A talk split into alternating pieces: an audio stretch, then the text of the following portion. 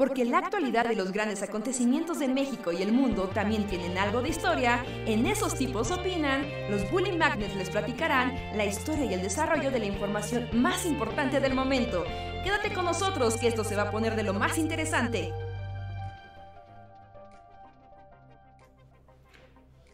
Hola, hola a todos y todas. ¿Cómo están? Sean bienvenidos a una noche más de El Bully Podcast. Esos tipos opinan.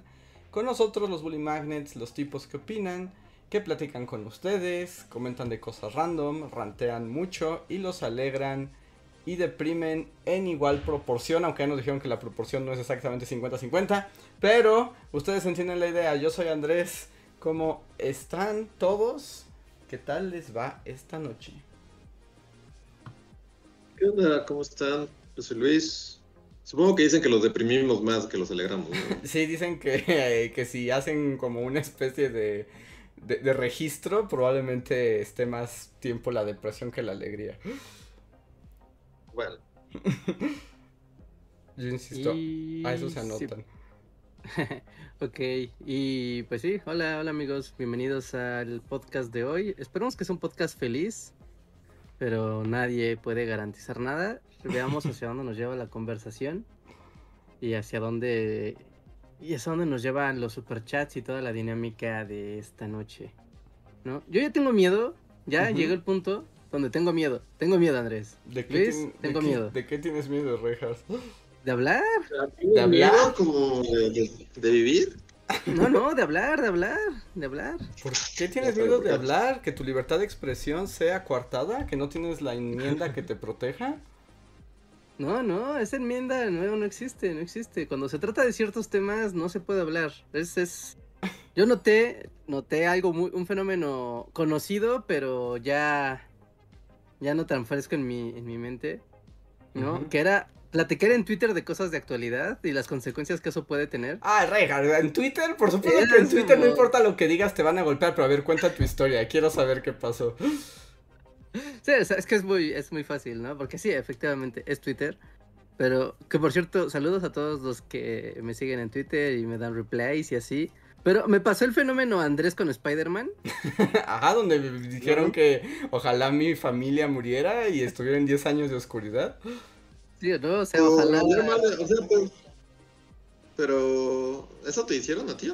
Yo cuando dije que, que, que, que pregunté así como, cuando antes de ver Spider-Man, que pregunté así como, oigan, ¿y si está buena, buena o solamente como que les gusta por el hype? Y todos se ofendieron y se enojaron conmigo para siempre. Ajá, sí, sí, sí. Es que es muy raro porque puedes hablar mal de, no sé, ¿no? Puedes hablar mal de Jesucristo en Twitter, pero no de un superhéroe. Claramente no se puede hablar mal de una película de superhéroes. ¿De quién hablaste? hablar mal. ¿De quién no hablar. ¿De quién hablaste mal, Reinhardt? Del superhéroe de moda actual, Don Batman. ¿Morbius? Ah. ah ¿Morbius es el superhéroe de moda? ¿Morbius, el superhéroe del que todo el mundo está hablando? y Disney así como, tomen Pero bueno, yo vi un tweet tuyo, bueno, no sé si tuitaste más, pero ni siquiera, vi un tweet tuyo respecto a Batman, pero pues no estabas hablando mal, solo estabas como... Es que esa es la... Es que ese es el punto, ese, ese fue el punto. Yo hice una pregunta al aire, así una pregunta, ni diciendo es una buena película, mala película. Nada, nada, simplemente como, oiga, ¿no notaron algo en la película o soy yo? ¿Pero qué dijiste? Yo no vi nada. O sea, ¿qué dice exactamente el tweet? O me obligarás a buscarlo. Uh, yo puse en el tweet que si que si no notaron o si no sintieron que el último tercio de la película parece que lo dirigió otra persona. Mm, ¿no? O sea, parece que es otra cosa lo que estás viendo. Y, ya, es fue todo, o sea, pero una pregunta completamente eh, legítima de mi parte, ¿no? Porque yo estaba viendo Batman, es como de, ok, va, está bien, eh, me lo estoy pasando bien, me estoy divirtiendo. Tal vez no tan bien, pero bueno, este es Batman, me lo estoy pasando chido con él. Pero el último tercio de la película fue como de un momento, ¿qué pasó? ¿Qué, pasó con mi película? ¿A dónde se fue? Pues tú ya te lo habías advertido, ¿no? No, yo ya te había dicho que eso es lo que pasó.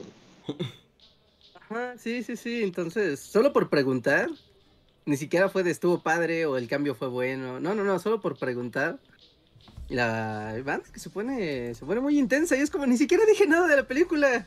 ¿Te echaron pleito? ¿Qué pasa? ¿Así? ¿Te No, a ver, ¿qué te dijeron o qué? Voy a, voy a checar. Los- los- el tweet en cuestión fue, fue eliminado. El, el tweet en cuestión fue eliminado después de que lo respondí. ¿Tanto? No, yo no lo no, no, yo no lo borré, yo no lo borré. La persona que hizo el replay después lo borró. Ajá, No, pero, y pero fue pues, ¿qué te de- pusieron o qué? Pues dice como que nada, si no, pues nada te gusta. Y es como, dije nada. Pues nada te gusta, Reinhardt. Pero bueno, está bien. Es un mundo libre. Ah, sí, ya vi, aquí hay un Twitter eliminado por su autor. Yo no borré nada, Ah. o sea, el usuario borró su. Sí, sí, su- su pero aquí dice, el, el tweet fue eliminado por su autor. Porque también hay que decir que Reinhardt también le echó pleito, al parecer. No, a mí lo que me calentó que fue, fue que me pusieran en Bona con MV, no con MB.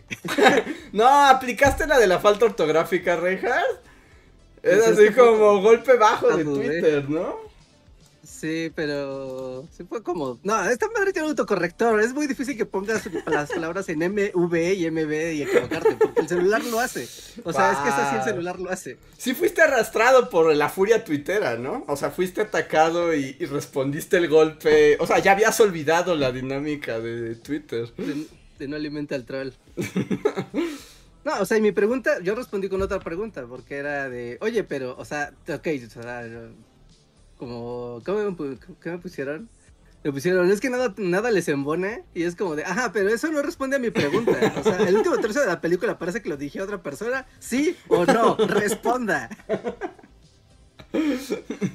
Y, y nunca fue respondido, ¿no? O sea, y otras personas amablemente también me, me pusieron sus replays, pero no respondían a la pregunta. Era como, no me den la review de la película, respondan. El último tercio de la película parece otra cosa, sí o no. Reinhardt, pero es Twitter. Uno sabe que no importa lo que escriba. O sea, es parte de la ley de Twitter. O sea, tú escribes algo, la gente no lo lee y te responde algo que nada tiene que ver. Y tienes 80% de posibilidades que sea un ataque personal. Que, que terminan hostilidades. Sí, sí, sí, ya, ya olvidaba, ya olvidaba subirme al tren del mame de algo grande. Ajá. y lo que podía lo que podía pasar. O sea, puedes tuitear sobre, no sé, ¿no? Sobre la guerra en Ucrania y nadie te va a decir nada, pero no toques a fucking superhéroes porque te metes con fuerzas mayores que que todas juntas. Son nuestros nuevos dioses, Reinhardt. Nuestros nuevos dioses. Sí, y ahora temo por mi libertad de expresión. Es como... No, no, no, tampoco, tampoco cruces la línea de gringo. ¿Puede ser de esos? Libertario Reja. Libertario Reinhardt es una nueva modalidad.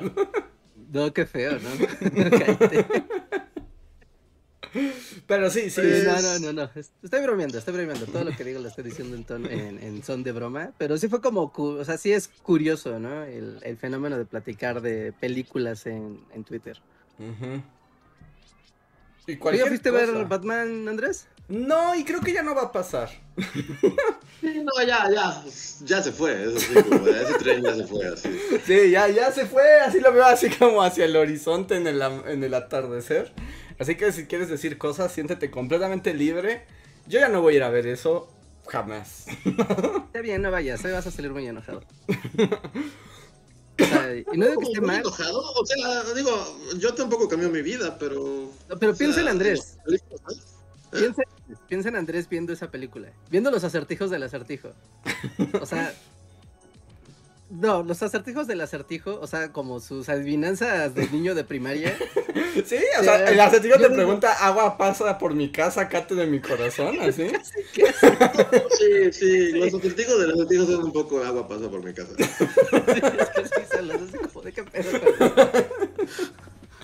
con- Y después hay una parte donde como que es un acertijo como en, o sea, la película está en inglés, entonces es una cosa como en español. Mm. Y es como de no mames, no mames, no. O sea, el Ah, no, sí, lo del- sí, eh, ajá. Lo de- El rata, es como el El rata. rata, yo solo me acordé del rata, o sea, el rata. o sea, la, re- es- la respuesta de O sea, la, la respuesta de un acertijo es el rata. O sea, ni siquiera está bien. Más o menos, sí. Sí, el rata. O sea, pero hay, hay toda una, o sea, sí, no está bien, pero, pero es parte de la, del, o sea, Ujú. es parte del- de, la cosa, pues. No sé cómo explicarlo, yo solo me acordé de mi perro. Así como, ¡el rata! Y tú, sí, parte ahí de estás. Y es, y es como de, no, es que algo no cuadra porque está en español y no debería de ser el rata, ¿no? O Ujú. sea, pero un personaje, o sea, van y es como, tú sabes la respuesta a esto. Y, y el güey, o sea, les dice, a ver, amigos, soy un mafioso, pero yo sé que es la rata. él". O sea, sé lo suficiente de español para saber que la diferencia entre él y la en español. No mames, se creen detectives y no saben esa diferencia. No me jodan. Y es Diálogo literal de la película. Sí, es un diálogo literal. Está bien, porque sí, o sea, es así como, sí, sí, o sea, ¿qué clase de detectives no saben que es el- la rata y no el rata? Hasta si lo pones en Google Translator te sale, ¿no? Sí, Sí, sí. sí, sí, sí, Es- pero... Es, Ya algo raro, es algo raro, es algo raro de la película, o sea, y está bien, o sea, y está bien, yo, yo, yo sigo pensando como onda, si estuviera en la prepa y estuviera con mis amigos viendo Batman, estaría bastante contento y así padre, Ujú. pero tal vez ya la vejez y la amarguez ya es como de qué estupidez estoy viendo, ya que Batman se ponga a saltar o a matar a alguien. Eh, El, el final, el final más que nada es así como... Sí, o sea, es, es- no sé, es aburrido, la verdad, es así como... Todo lo de... Se está inundando Ciudad Gótica, es como... what? Siento que hasta que atrapan al acertijo est- iba bien la película y Sí, sí, después sí. ya es- sí, justo se siente así como, bueno, y ahora tiene, Batman tiene que golpear gente, no podemos terminar la película sin que Batman golpee gente. Parece- Y bueno, entonces salen como un montón de gente random y entonces le pega a un montón de gente random que nunca antes habías visto en la película. Como un ejército de gente que nunca viste. Llegó. Ajá, y Batman se los putea. Y es así como. Y, y- y ya. O sea, ya ni Mientras siquiera. Ciudad Gótica se, se, se inunda porque. Porque. Yolo, porque se Supongo. puede. Porque yo Y lo. después- Ajá, sí. Hay una escena muy rara, pero es que esa sí a mí me perturbó. De, el final, o sea, ya está inundando, están todos en un estadio. Se está empezando a inundar. ¿No? Pero. Y se ve que hay como un transformador así de luz colgando y se ve que pues va a caer al agua. Y, pues, van Y, a estrupar ver, nada más un paréntesis. ¿Y eso es obra del acertijo o solo pasa porque. porque sí? Eh, sí, o sea, sí, o sea, son como seguidores del acertijo. Mm, No, o sea, como que están haciendo un atentado, ¿no? Entonces, pues están generando así el caos. Y ya Batman está deteniendo eso, pero es que está muy rara, o sea, ya, ya es como, como aparte de la trama, es como raro visualmente, porque está colgando un transformador de luz y Batman es como de, oh no, entonces como que se arroja, pero tú no ves qué hace, se ve que se agarra de un cable, él lo corta y el que cae es Batman.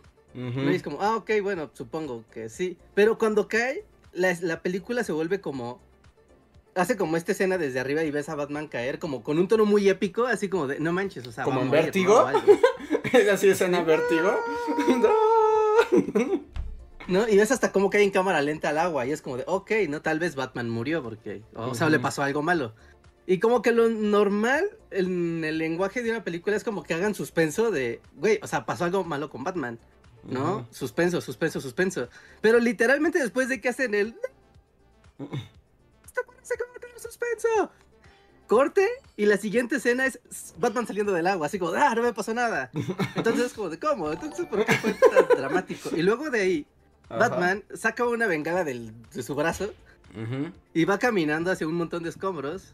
Y hay gente, ¿no? Como en los escombros. Pero está muy raro porque la gente no está como asustada o como de ayúdame, Batman. Sino están viendo. O sea, están viendo de frente hacia la nada. Y es como, soy Batman. Y ellos, ajá. Sí. Ajá. Y, y- y empieza a quitar escombros Batman. ¿no? Y la gente no se mueve, o sea, nada. O sea, están parados viendo, como si fueran maniquís. Y es como de, ajá, le ayudan a Batman, se quita. Estaban viendo No, el es- es- es espectáculo, raro. Rejar. Tú no verías el espectáculo de Batman si estuvieras siendo atacado. Por lo que entiendo, como que el acertijo tiene fans incels que están dispuestos a todo por él. Ajá, sí. es como- Exactamente, sí, fans incels. que a mí, o sea, porque. Eso no, me- no, no lo noté, pues. Lo que sí noté es que todos los fans incels, pues tienen la, como están, tienen el uniforme del acertijo, ¿no? Que es como, Ujú. ok, la chamarrita, este, como una máscara ahí, como verde, pero luego tienen los lentes, que curiosamente yo son mis lentes de protección. De hecho, Y cuando, desde que vi, ajá, cuando yo vi el, El, el acertijo se robó mis lentes, básicamente. Es como, Sí. estos han sido mis lentes desde la universidad y cuando vi la película es como, esos son mis malditos lentes, acertijo. Es así Yo vi el póster del acertijo y justo fue como de, un momento, esos no son los lentes de Luis. Sí, totalmente. Y bueno, justo mi, mi momento así, Rance Reinhardt, así que es así como que algo que, que es como- Ujú. realmente la gente no nota, pero este, a mí me molestó que todos los incels, bueno, ya tienes la mascarita, ¿no? Y tienes la gabardina. Pero ¿por qué todos tienen lentes? Todos tienen también los mismos lentes. Es como, o sea, el acertijo uniforme, usa ¿no? lentes. Ajá, o sea, es como... No ve. No, pero los lentes son como... O bueno, no sé, es como... Sí, o sea, igual y les quitan los cristales y ya, o sea, es como solo, eh, tú sabes, como la cosa. Ah, es, esto me hace muchas molestias, ¿no? Sí, no sé. Este, este es el momento de rant este, de cosas insignificantes que en realidad la gente no le molestan y nosotros sí, porque somos el abuelo Simpson. Ajá. Pero esa fue mi cosa, esa fue mi cosa que dije, o sea, porque no sé, es bastante, como que el final es bastante genérico, es así como, bueno, Batman se putea a un chingo de güeyes que seguían Ya. acertijo, pero todos son iguales, o sea, todos son como, como el acertijo. Ajá. Es como si no fueran o personajes sea- de videojuego, donde siempre te sale como el mismo soldado. O como, Ándale, o como en el Batman original, ¿no? En el de Adam West, donde él- así como los, no sé, los canchanchanes del pingüino, eran unos vatos en playera negra y sus playeras decía como avestruz, pelícano, canario y ya. Nosotros, nosotros- esto es como un chiste bastante local, pero nosotros tuvimos a, a una persona a nuestro alrededor que en nuestro imaginario era un villano de Batman, que se llamaba la Dulcera. Ah, la dulcera, claro. Podría llegar así, ¡Pulparindo! ¡Pelo, pelo rico! Dulcera tenía como sus canchanchanes y todo era así como palanqueta. Ajá. Ajá, sí, sí, sí, es el equivalente. ¡Pica fresa! Pero sí, volvi- volviendo a Batman, eh, esa es la cosa que, no sé, Mm. o sea, a mí se me aburrió el tercer acto innecesario que se nota como que es como el estudio, así como diciendo, tienes que, Batman no puede no madrear gente, madreó muy poca gente, tiene que madrear gente y salvar a un niñito del agua. Y ya, y dura como otros 20, media hora de película. Ya, digo, ya hora, me quiero ir, ya no puedo ir, no. Pues suena un Todavía no se poco. acaba. Suena un poco también a lo que le pasa a la de Bane, ¿no? O sea, como que ya le pegó a Bane y todavía tiene que correr por la bomba como por toda ciudad gótica y es como ya que se acabe la película, ¿no? Ya perdió el villano, nos podemos ir a nuestra casa. No, soy Batman. Sí, pero también como que, pues ya, ya, o sea, también siento que, que ya el mundo lo olvidó y es así como, pues sí, es el cine ahora, es como, Ujú. Lo que es es que dos semanas para ser relevante a lo mucho y nos ya después, ponen aquí en el chat no sé. así como volvemos a hablar de Batman y nos ponen así como imagen de usted no entiende, ¿verdad, Bully? JPG. Sí, la verdad es que sí. Sí, Aunque ese tipo de cosas son muy del Batman verso, ¿no? Como que los secuaces del malo siempre estén tematizados y sean como básicamente lo mismo, solo tal vez de colores. Solo aquí lo llevó lo mejor. A mí me di lo que me saca de una hora que lo mencionan y algo que me habían mencionado el otro día y es cierto del videojuego de Spider-Man. Es que en el videojuego de Spider-Man y al parecer esto es un personaje que también ya existe en los cómics. O sea, ya hay como, creo que otro crítico de cine la llamó muy atinadamente que hay como una Just Stop enemiga de Spider-Man. Como la, la que, la que estaba, estaba en la cárcel, Ajá, ¿sí, en la cárcel, ajá. no sé, ¿ella? Sí, ya básicamente. salió de la cárcel. Básicamente es como una morra youtubera que te avienta acá como sus, este, sus fans llenos de hates para que le peguen a Spider-Man. Y veo que el acertijo es un poco lo mismo, o sea, como que es la tendencia, ¿no? Villanos influencers. Villanos con TikTok. Ajá. Villanos, ajá, con ejércitos de incels que los... Sí, que... que... Que, Pues sí, supongo. Que morirían por ellos, sí, sí, sí. Ajá. O sea, es como, me parece solo como, como curioso, ¿no? Que ese sea como el perfil del, del villano. Y que ya no sea como dominar el mundo ni nada, sino es como conseguir un montón de likes en tus redes sociales. No, Es como el, el chiste, porque aparte al final, bueno, al menos aquí. eh, eso es una cosa que me molestó y eso sí, o sea, ya, eso sí me molestó y no voy a decir que quien no le moleste está bien, eso sí no lo voy a decir. Porque, o sea, hay algo raro con esta película porque el chiste del acertijo es como que tú como espectador también estés como involucrado en la investigación, ¿no? Como es de espía, es como de, de detectives y hay que estar como develando, ¿no? Entonces tú vas como de, ok, estoy poniendo atención para tratar de, de revelar lo que está pasando, ¿no? Pero algo tiene esta película que al final, o sea, es como está el acertijo de "Uh, Batman, no pudiste acertar el acertijo. uh, Y es como, de, ok, y como espectador te quedas a ver, a ver que de qué me habré perdido, ¿no? Seguramente lo vi y cuando lo revelen, sabré, ¿no? Y cuando revelan la última, última pista, ¿no? E- Es como de todo estaba abajo de una alfombra. No, no- no había manera de que supiera nadie eso. Nadie. Entonces, como espectador te vas muy enojado. Porque entonces todo lo de ir armando el misterio no sirvió para un carajo de nada. Fue un desperdicio de tu atención. ¿No? Y, y en las películas de detectives siempre es como padre, como tú sabes, de ah, yo intuía que iba por ahí el misterio. Ah, yo creí que. O, o- o que cuando dan la vuelta digas, ah, qué ingenioso, claro, siempre estuvo frente a mí. Y aquí es como de, no, ¿sabes qué? No, no. No hay manera de que le atinaras a lo que iba a pasar. Y pues, sorry, perdiste tu tiempo tratando de adivinar. En defensa del acertijo, en teoría hay una pista. No me digas que el martillito, no me digas que el martillito, porque no hay manera de que, de que digas. O sea, sí hay manera, pues es, es un fucking, o sea, pues esa es la pista, por eso, pues es... ¿No? Yo no Pues, sé nada. No, No, porque eso lo tengo, como ya no sé qué decir, porque no lo he visto. O sea, pero en teoría, pues ahí está, la- el arma es, es una madre de alfombras, ahí está una puta alfombra, y eso digo... Pero nunca O ves sea, la está alfombra. planteado, pues. en toda la película nunca ves como siquiera la guarida del acertijo, como para que digas, o sea, claro, en la alfombra, ¿no? La alfombra está algo, en la alfombra hay algo. Ni siquiera sabías que hay una alfombra. Cuando Batman se da cuenta de, ah, la cosita esta, y es como, ¿Mm? ¿Mm? ¿Mm? ¡Ah, alfombra! Y, y- y ya, ¿no? O sea, no, no hay manera de que tú te enteres de que siquiera había una alfombra en la película, ¿no? En la guarida. Eso, Es inconsistente tu crítica al acertijo. Por un lado, sus acertijos son muy fáciles, y por otro es así como, jamás me hubiera dado con eso. Es así como, pues es el chiste del acertijo, ¿no? Como... Pero es- no, no es como lo parte satisfactoria de los acertijos que cuando te dan la, la respuesta, tú te sientas como de, oh, claro, estuvo frente a mí todo este tiempo. Ese es el chiste de un acertijo, si no es como, Pues es que yo, yo no puedo. sin sentido. Yo no puedo opinar porque no la vi, pero justo el chiste del acertijo es como que sí le da las pistas a Batman porque quiere demostrar que es más listo que él, ¿no? Incluso cuando todo está como ahí. Porque también, o sea, o sea, es un psicópata muy extraño porque simplemente podrías hacerlo tuyo y no decirle a nadie y no dejar pistas, ¿no? Es como, averígualo, policía. Por eso, pero en, en ese sentido, así como nuestro debate serio con respecto a, a Batman, pero, o sea, pues justo la pista es eso, ¿no? Es como el arma homicida es la pista. Entonces ahí está, o sea, no estoy diciendo que sea el mejor acertijo del mundo, pero ahí está, es como, maté a este güey con esto, ¿qué es esto, Batman? Esto es una pista, una pista, una pista. O sea, Ajá. Y si vas a mi casa encontrarás que esta cosa va con la otra.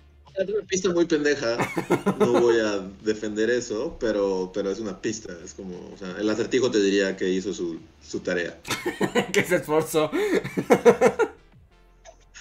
Sí, sí, Y sí, sus sí. otras, y sus otras acertijos están bien pendejos, sí, o sea, no es consistente tampoco. Sí, o sea, es que es verde por fuera, rojo por dentro y es blanco en medio. Una sandía el acertijo, una sandía. Todos tuvimos ese libro. Sí, está muy de libro, sí, está, está como muy de libro de que todos tuvimos ese libro en los 90. Sí, sí, sí, pero está bien. Como o que de ahí lo sacó. Sí, sí, sí. Yo, yo me la pasé bien viendo la película de Batman, no voy a decir que no, me la pasé bien, me divertí. ¿No? El último tercio ya fue de ¿qué estoy viendo? Ay, Dios mío. Pero, o sea, con todo y sus acertijos eh, de, de primaria, era como de, ah, sí, me lo estoy pasando padre, ¿no? Es es padre ver a Batman triste, todo es acá, el, el misterio, los mafiosos, todo lo que va intrincado entre los mafiosos, eso está padre. Eh, o sea, bien, no voy a decir que es una... es- no voy a decir que es mala, mala, pero tiene cosas tontas que sí te pueden hacer... Ya ves, Reinhardt, nada te gusta. Nada te gusta, por eso la gente No te gusta y mereces el hate de... de todo el planeta. que, por A cierto. mí, a mí una, cuando ya que estamos como spoilereando y así, otra cosa que es así como... uah, eh, es como este... como plantean el hecho, o sea, durante un momento la película plantea el hecho de que el papá de Bruce Wayne, eh, o sea, era corrupto y mandó a matar periodistas y, Ujú. y tienen toda una escena en la que el mafioso mayor es así como, sí, tu papá era igual de corrupto y mandó a matar gente. Y aparte es como exposition, exposition durante cinco minutos. Ajá. Y así como alguien que te va a contar algo, así, tu papá era corrupto. Y, y- y por ese momento dije, como, ah, bien, o sea, está bien, está, Ujú. es- podemos vivir con esto. Es como, o Ajá. sea, está- Es un era un rico corrupto. Ujú. Está bien, bien película. Pero justo una escena después, así como que ni siquiera le dan tiempo a, o sea, a la gente de que lo olvide esta escena. Y la siguiente es Alfred haciendo una exposition otra vez de cinco minutos de... De no era No, lo que te acaban de decir no era cierto. Y también su explicación de cómo él no mandó a matar a un periodista es como, no, o sea, o sea, es rico, por supuesto que mandó a matar a un periodista, no sé, y todo es como innecesariamente, o sea, al final vuelven con esto de, tu papá era buena persona, es como, ah, bu, bu, Mm. película. Así como, Ajá, como que no se atreve, ¿no? Como que hecho, ¿no? se desdice. Se desdice. Que ya habíamos tenido un papá Wayne corrupto y malvado en la del Joker, ¿no? De Joaquín Phoenix. ah, entonces, ajá, exacto, entonces como, pues ya estaba ahí, pues ya, Ujú.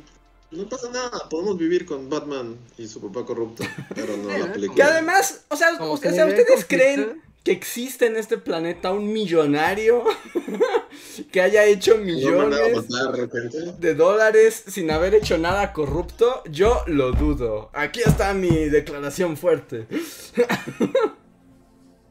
¿Así? ¿El Dalai Lama ha mandado a matar gente? Pero el Dalai Lama no es como un ultramillonario, ¿no? O sea, Bueno, vive, pero es millonario.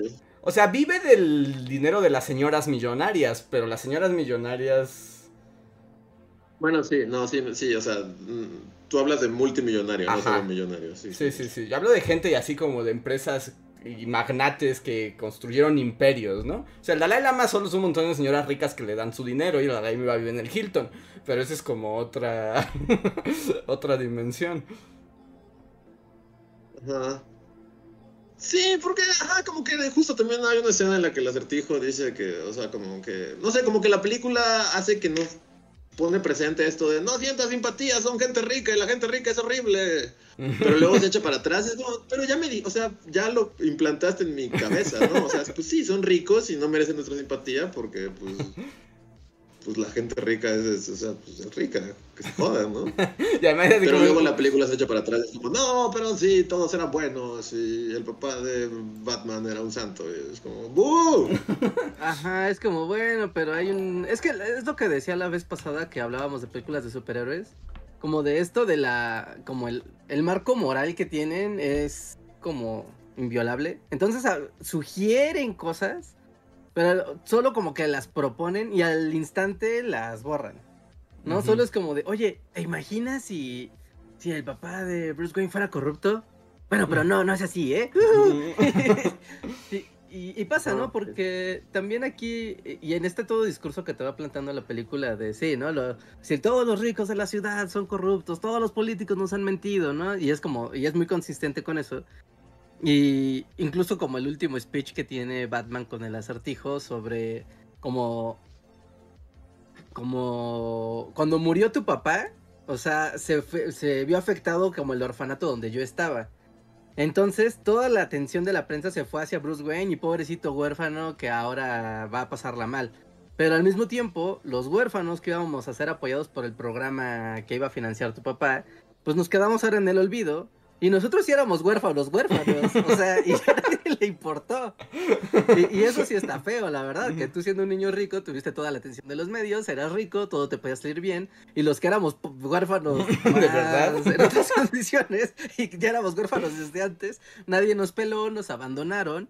Y siguió la indiferencia, y entonces no es justo, ¿no? Y incluso el, la, la vara moral y la vara de ni siquiera se aplica igual entre tú y yo. Y es como de, ah, mira, o sea, es- este es un buen argumento para tenerle Ah. rencor a Bruce Wayne, ¿no? ¿Y qué contesta Batman? Es como eso es el capitalismo. Y luego, ¿sas, Punch? Pues así son las cosas.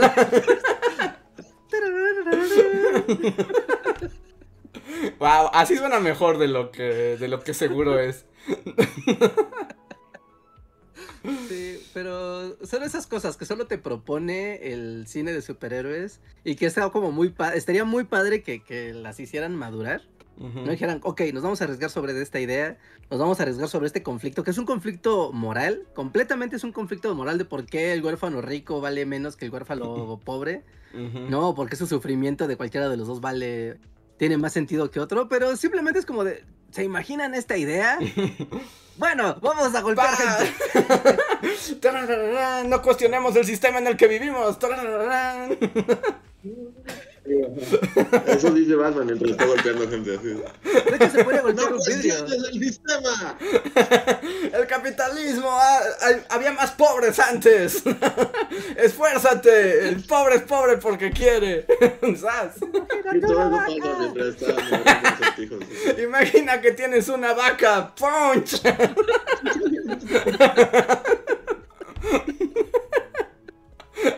Sí, es, es un poco desconcertante el último acto, pero te acostumbras así. Porque es una parte de una hora, así. Se echa todas las frases. así. El neoliberalismo no existe. ¡Au! ¡Wush!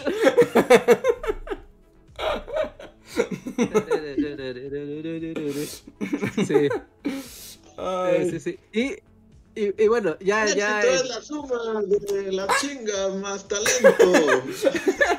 ¿Sabes que los millonarios se levantan a las 6 de la mañana? ¡Pau! Smash. Ah, no, o sea, sí me hubiera encantado. Así sí, no mames, hubiera, hubiera sido la- mi película favorita de la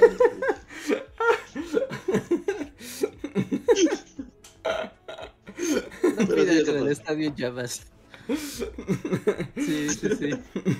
Ay, Dios. Ay, bueno. Y, y bueno, ya, ya finalmente esto ya completamente fuera de la trama, ya a nivel técnico. A nivel técnico, un asunto que no sé, yo solo pensaba en Luis diciendo, burlándose de mí, pero lo voy a decir, aunque se va a burlar de mí. Pero, o sea, yo fui a una pantalla, le fui a una buena pantalla. Fui a ver a Batman a, una, a un cine con una pantalla padre.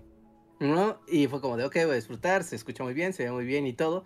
Pero en una pantalla de cine, por la propia naturaleza de que estás viendo una proyección, o sea, la, la, la, la película ocupa muchas escenas total, completa, completamente oscuras. ¿No? O sea, y solamente ves como contornos o pedazos de calles, así, o sea, visualmente la oscuridad es, es, es muy consistente en toda la película y es muy padre. Pero aquí sí voy a decir como de, me gustaría ver esto en un Blu-ray y en una pantalla LED con negros más negros y no este negro blancuzco que se ve, porque el callejón se ve negro, brilloso. negro, negro. No sé, o sea, no, o sea, no, voy a burlar porque pues yo también, o sea, nunca, ahora sí que nunca le he puesto atención a ver una película oscura en, en Blu-ray, pero sí, más bien yo mi rant es de que últimamente el cine es muy oscuro y es así como alguien que nadie sabe iluminar ahora. Como así eran las películas antes. No, antes todo se O sea, veía. antes, o, no sé si, si de plano, o sea, los proyectores están mal calibrados. O sea, pero yo no, o sea, es muy frecuente, no solo con Batman, pero con muchas películas que vas al cine y no se ve nada. Y es así como, ¿por qué todo está tan oscuro? Y, y una este, cuestión tecnológica no debería oscuro. ser. No debería ser una cuestión tecnológica. Yo creo que es una decisión estética, ¿no? O sea, al menos en la pantalla que yo la vi, o sea, no era problema de está muy oscuro y no veo, ¿no? Sino, o sea, porque la película tiene como escenas de, mira, o sea, está todo oscuro y solamente ves, por ejemplo, un pasillo, ¿no? Y el pasillo es lo que se ve iluminado, ¿no? O muchas escenas de contraste, ¿no? De se ve atrás como la ciudad y ves a los personajes corriendo y pues son solo sombras, ¿no? O sea, y se ve muy padre. Pero, ah, ubican como cuando tienes una tele y... tú, o sea, tienes una imagen negra, pero le subes el brillo y se ve como este negro, pero blanquecino. Ajá, No, ajá. se Sí, ve. sí, sí. blancuzco. Sí, sí, sí. Así se veía toda la película, ¿no? Y era como de, ay, como que le quita esta onda Pero de... entonces de- eso sí era cosa del proyector. Sí, sí, sí, era del cine. Pero Ya. a mí lo que más Sí, divertido. no, a, mí al contrario, o sea, sí estuvo un poquito más oscuro que, o sea, porque ves el corto y pues el corto ahí ves más, o sea, las mismas escenas en el corto se ven y acá no se veía nada, entonces... ujú. O sea, pero me va a pasar con muchísimas películas así. Y eso es como una combinación, según yo, de que los cines como que le bajan el brillo. Y que no sé, como que sí, o sea, porque pues en los noventas, no sé, una escena como Jurassic Park, el tiranosaurio, o sea, es de, noche, pero pues, ves, ¿no? Y ahora es así como, no, es de noche, no vas a ver nada. Y es como, ¿qué, no? ¿Por qué no? Ya no iluminan bien. Es como, lo hacían bien hace años. ¿Por qué? Ajá. Por ejemplo, o sea, esta película, según yo, se inspira totalmente así como en su estética, así la ciudad y todo, es como Seven, ¿no? Ya lo había dicho. Este, pero Seven la ves y sí ves, o sea, es así como, o sea, la ciudad es muy oscura y toda la película es muy oscura, pero nunca estás así como, ¿qué está pasando? Y en esta sí, o sea, pero no solo en esta, como que en muchas. últimamente el cine es muy oscuro y lo odio.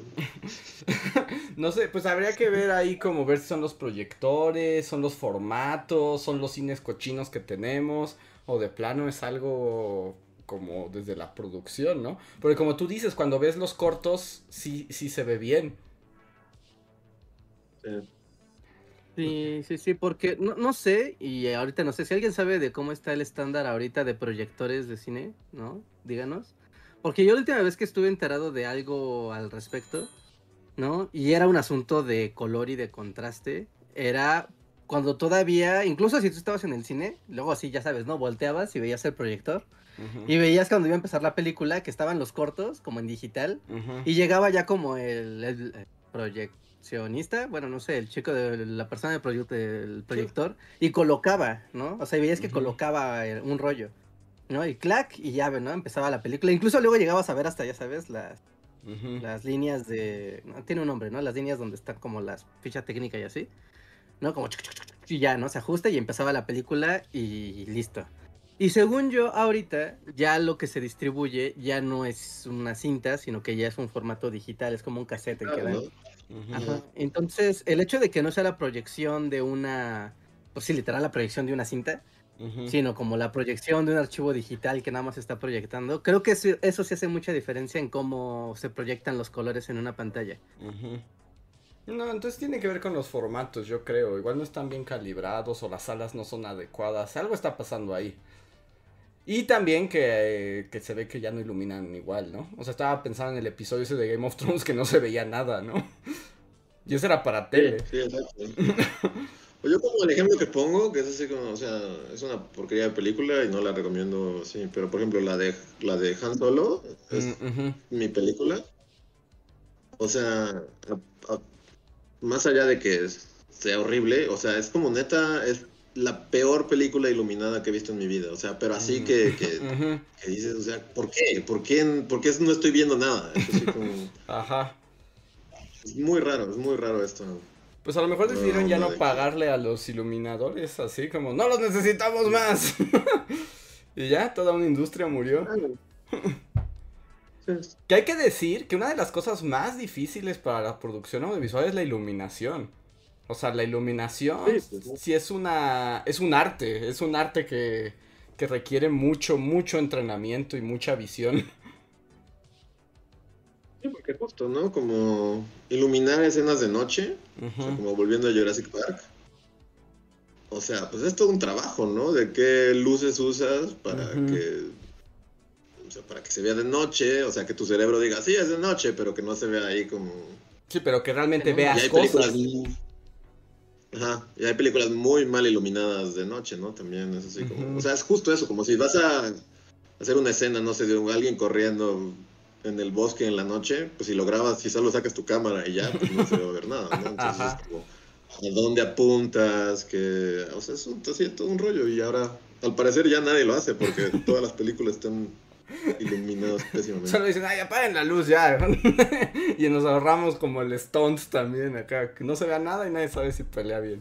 Pero bueno, voy a tener esto porque además empezó con Reinhardt diciendo, no quiero hablar de Batman, corte a... Voy a hablar de Batman hasta el último detalle.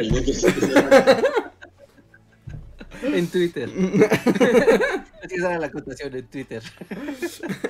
y bueno, aprovecho ya este momento para recordarle a toda la gente que nos escucha que si además quieren apoyarnos para que sigamos haciendo estos podcasts y además nuestros videos de historia y al mismo tiempo platicar con nosotros o cambiar la conversación, pueden hacerlo a través del super chat. Un pequeño donativo que ustedes dejan, escriben algo y lo leemos sin dudar. También pueden dejar super gracias, que es lo mismo, pero en videos pasados o suscribirse al sistema de membresías de Bully Podcast o de Bully Magnets donde también nos ayudan. Gracias a quienes más nos han apoyado este mes, que son de Black Knight, Gustavo Alejandro Sainz, Julio Rodríguez, Jeremy Slater, Albita Maldonado, Valdecat, Guardia de Riften, Tony Macio, Pablo Millano, Omar Hernández y Daniel Gaitán. Y si alguno de ustedes está por aquí, que ya había un par por ahí, recuerden que tienen derecho a un super chat gratuito si así lo desean, solo arrobando a Bully Podcast. Y tenemos ya varios, ¿eh? Ahora sí se nos juntaron varios super chats. y el primero es de Javan GGG que nos dice, hola, esta semana regresé a presencial y es padre ver CU con gente de nuevo. ¿Creen que haya nueva ola por la Semana Santa? No quiero regresar a virtual, carita triste. Ya nunca va a haber, ¿no? Aunque haya ya es así como... Sí, es exactamente lo que yo iba a decir. Yo también creo que ya, ya esto es como de, ay, se mueren todos, no me importa. Que mueran, no me importa ya. este... Yo también creo que ya no Sí, se también es como curioso como las noticias de repente es como, ya ni siquiera mencionan nada, ¿no? Es como. COVID, ¿qué? ¿Qué fue eso? Eso no existe, nunca existió. No, ya pasamos O sea, ya como- nadie habla de semáforos, ni el índice de contagios, nada, como que solo fue de repente Ucrania, boom, y es así como, ¿qué? ¿El COVID? ¿Qué? ¿Eso qué? Sí, nada más se menciona como así, de casi casi como la nota curiosita. De, ay, en China está una ciudad confinada, completa, porque bueno, el COVID, pero bueno, ya saben cómo son los chinos. Continuamos con nuestras vidas. Sí, sí. Pero no se sabe, no se sabe. No se sabe, pero yo no creo. A menos de que realmente hubiera como variante come carne, no creo que, que no. Sí, no, ya. Es así como, re- ya regresamos, lo quieran o no, se muera quien se muera, ya. Yo creo que lo único que falta como verse bien es la jornada de vacunación anual o algo así. O sea, que va a seguir teniendo esto porque pues, va a seguir mutando y, y así, ¿no? Entonces es tener el refuerzo anualmente o cada seis meses y que ya eso se va a volver la regla de, de la vida. Pues veremos. Pero bueno, pero tú disfrutan, tú disfrutas tus clases presenciales y esperemos que las puedas tener más tiempo, Javan GGG, y con salud. El siguiente super chat es de Valdecats que dice: Bullies, ¿hay algún cómic, novela gráfica, manga, etcétera, que les gustaría ver en versión animada?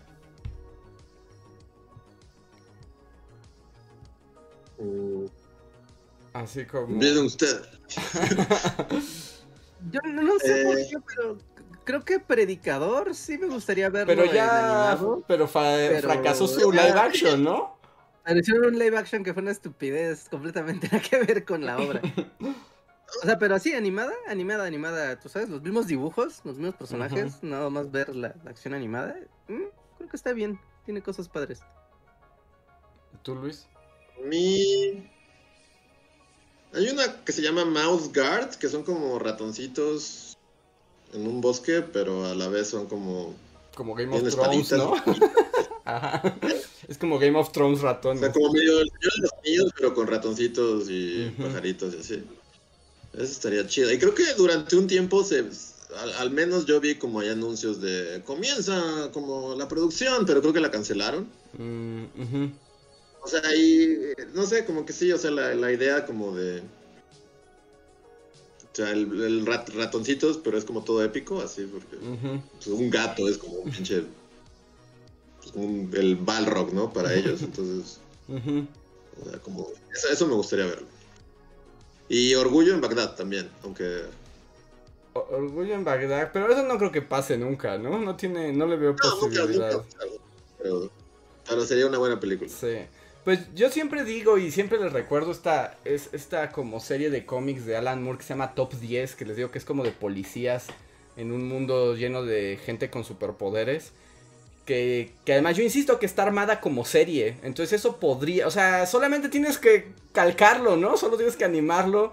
Porque ya Es está hasta, hasta la lógica es como de serie para televisión. Entonces, esa sería mi, mi, mi, mi opción.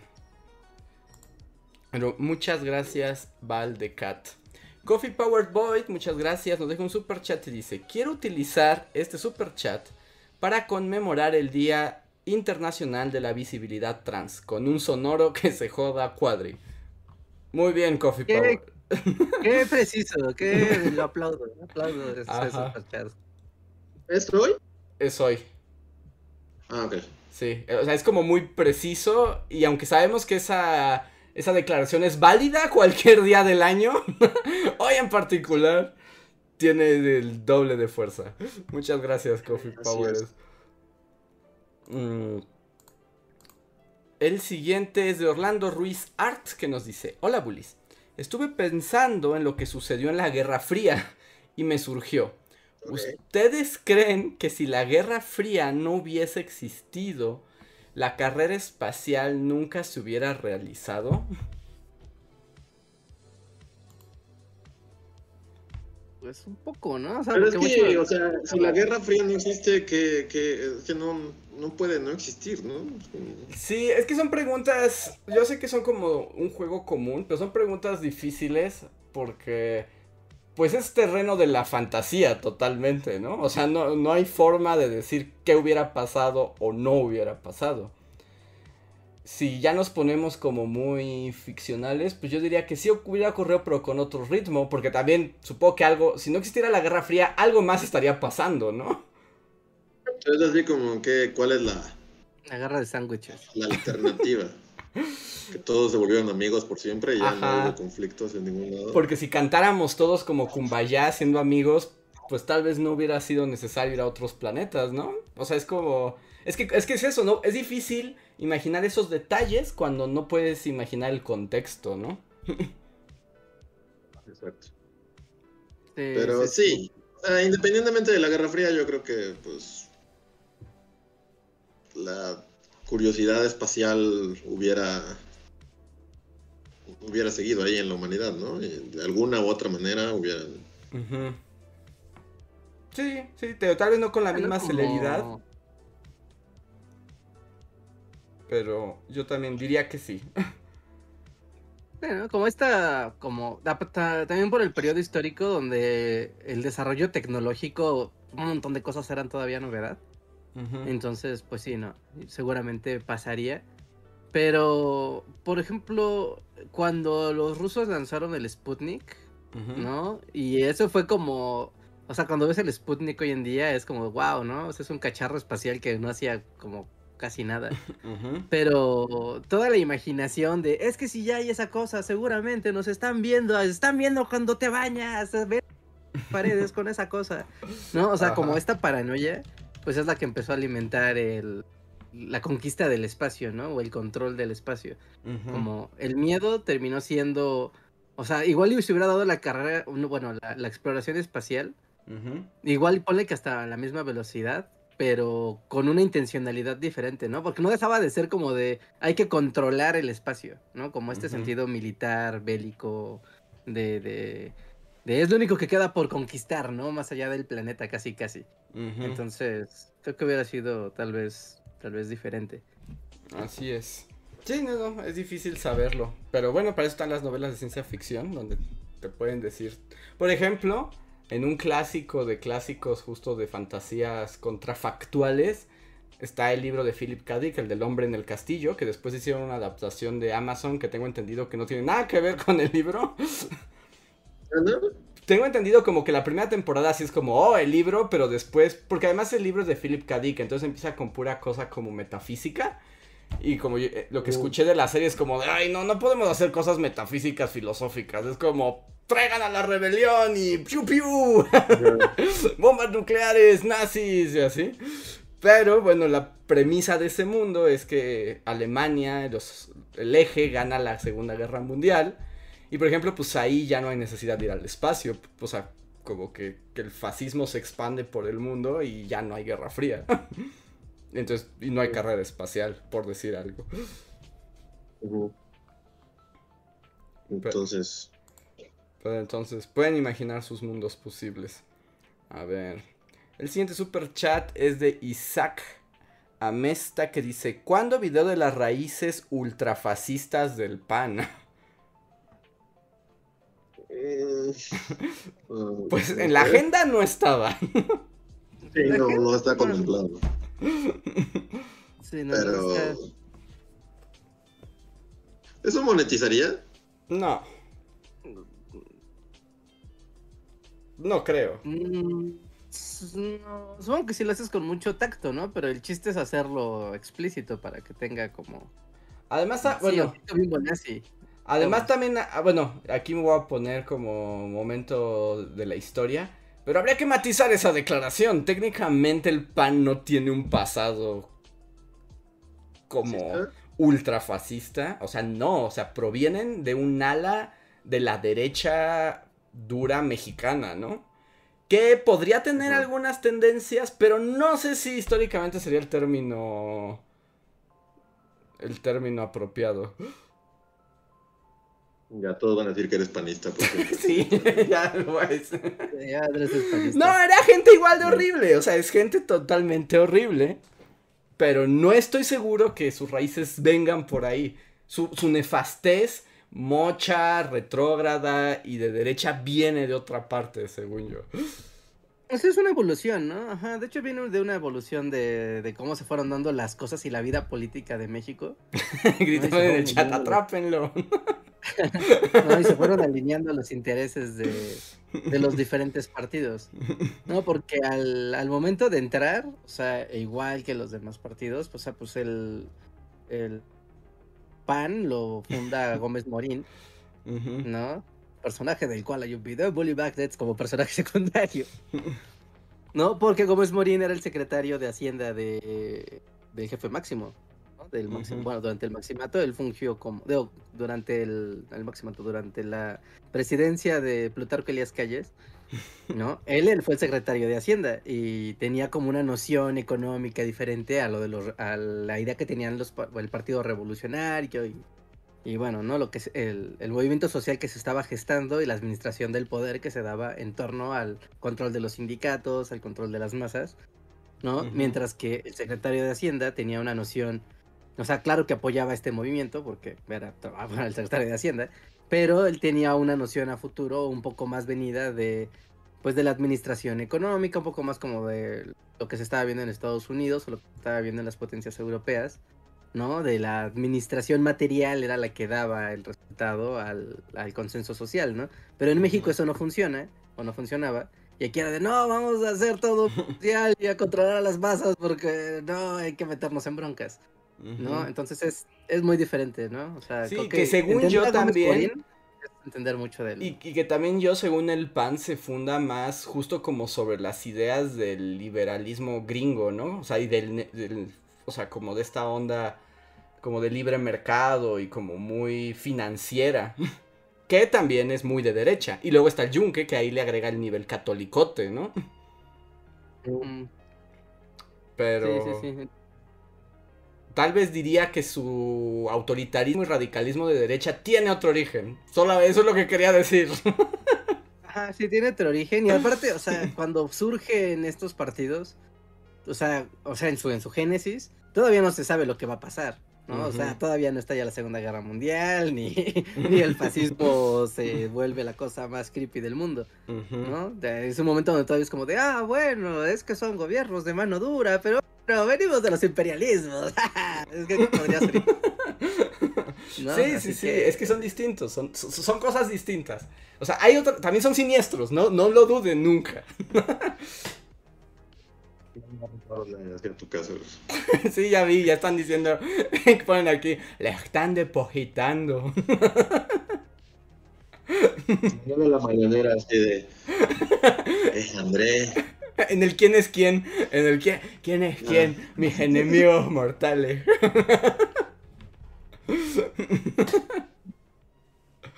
Solo digo que no es exactamente lo mismo, solo es lo que digo, pero a ver.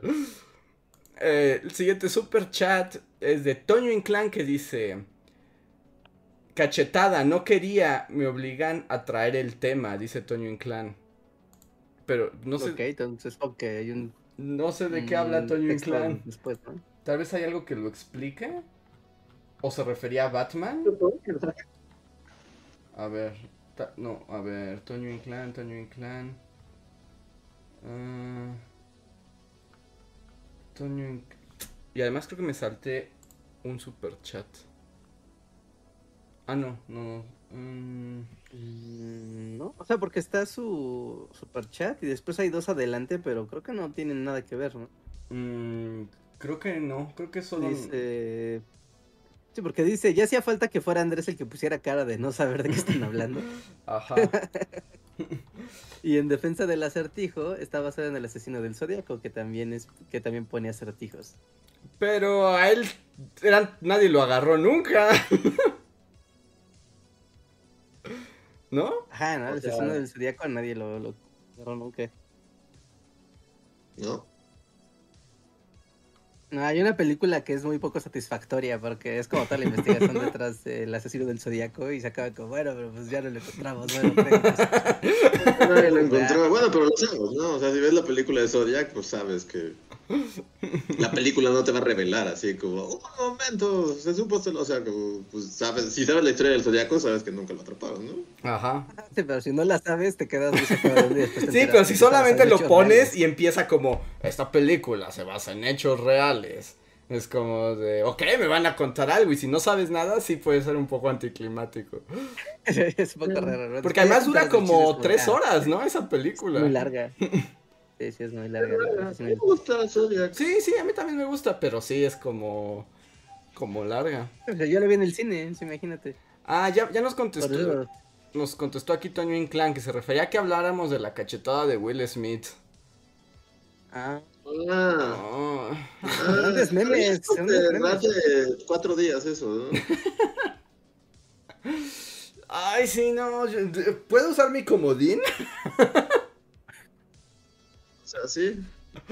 Así como de. No quiero hablar de la cachetada de Will Smith. Sí, es como, o sea, sí, yo, yo puse un tweet que es como Oscars, a quién le importan y siento que sería hipócrita de mi parte ahora hablar del tema. Solo diré que estoy seguro que en algún podcast del pasado, no sé en qué momento, pero hablé de Will Smith y de lo raro que me parecía toda su su figura pública. Es como Tú siempre has dicho que es como medio construido todo a su alrededor, ¿no? Bueno, o sea, como que siempre me ha sacado de onda, como justo.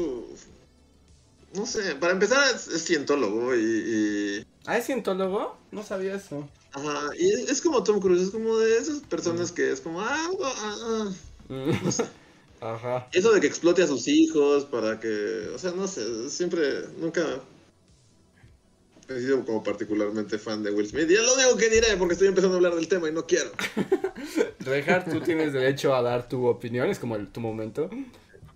ah, pues no sé, surgieron muchos memes, pero todos eran reciclaje del, bueno, no todos, pero era como revivir el, el meme de Batman abofetea a Robin. Era como, ya sabes, ponerle dos textos y era como exactamente igual. Era como, ah, mira, volvió este meme en forma de Will Smith. Y ya, es todo. Y hay uno muy padre que es como de esos que si los ves, los escuchas. Que era, híjole, y ese no lo, ni no lo bajé, es muy bueno. Pero era. Era tres Will Smith, así como la canción de Will Rock You. ¿no? Y era un Will Smith, un Nintendo Wii y un.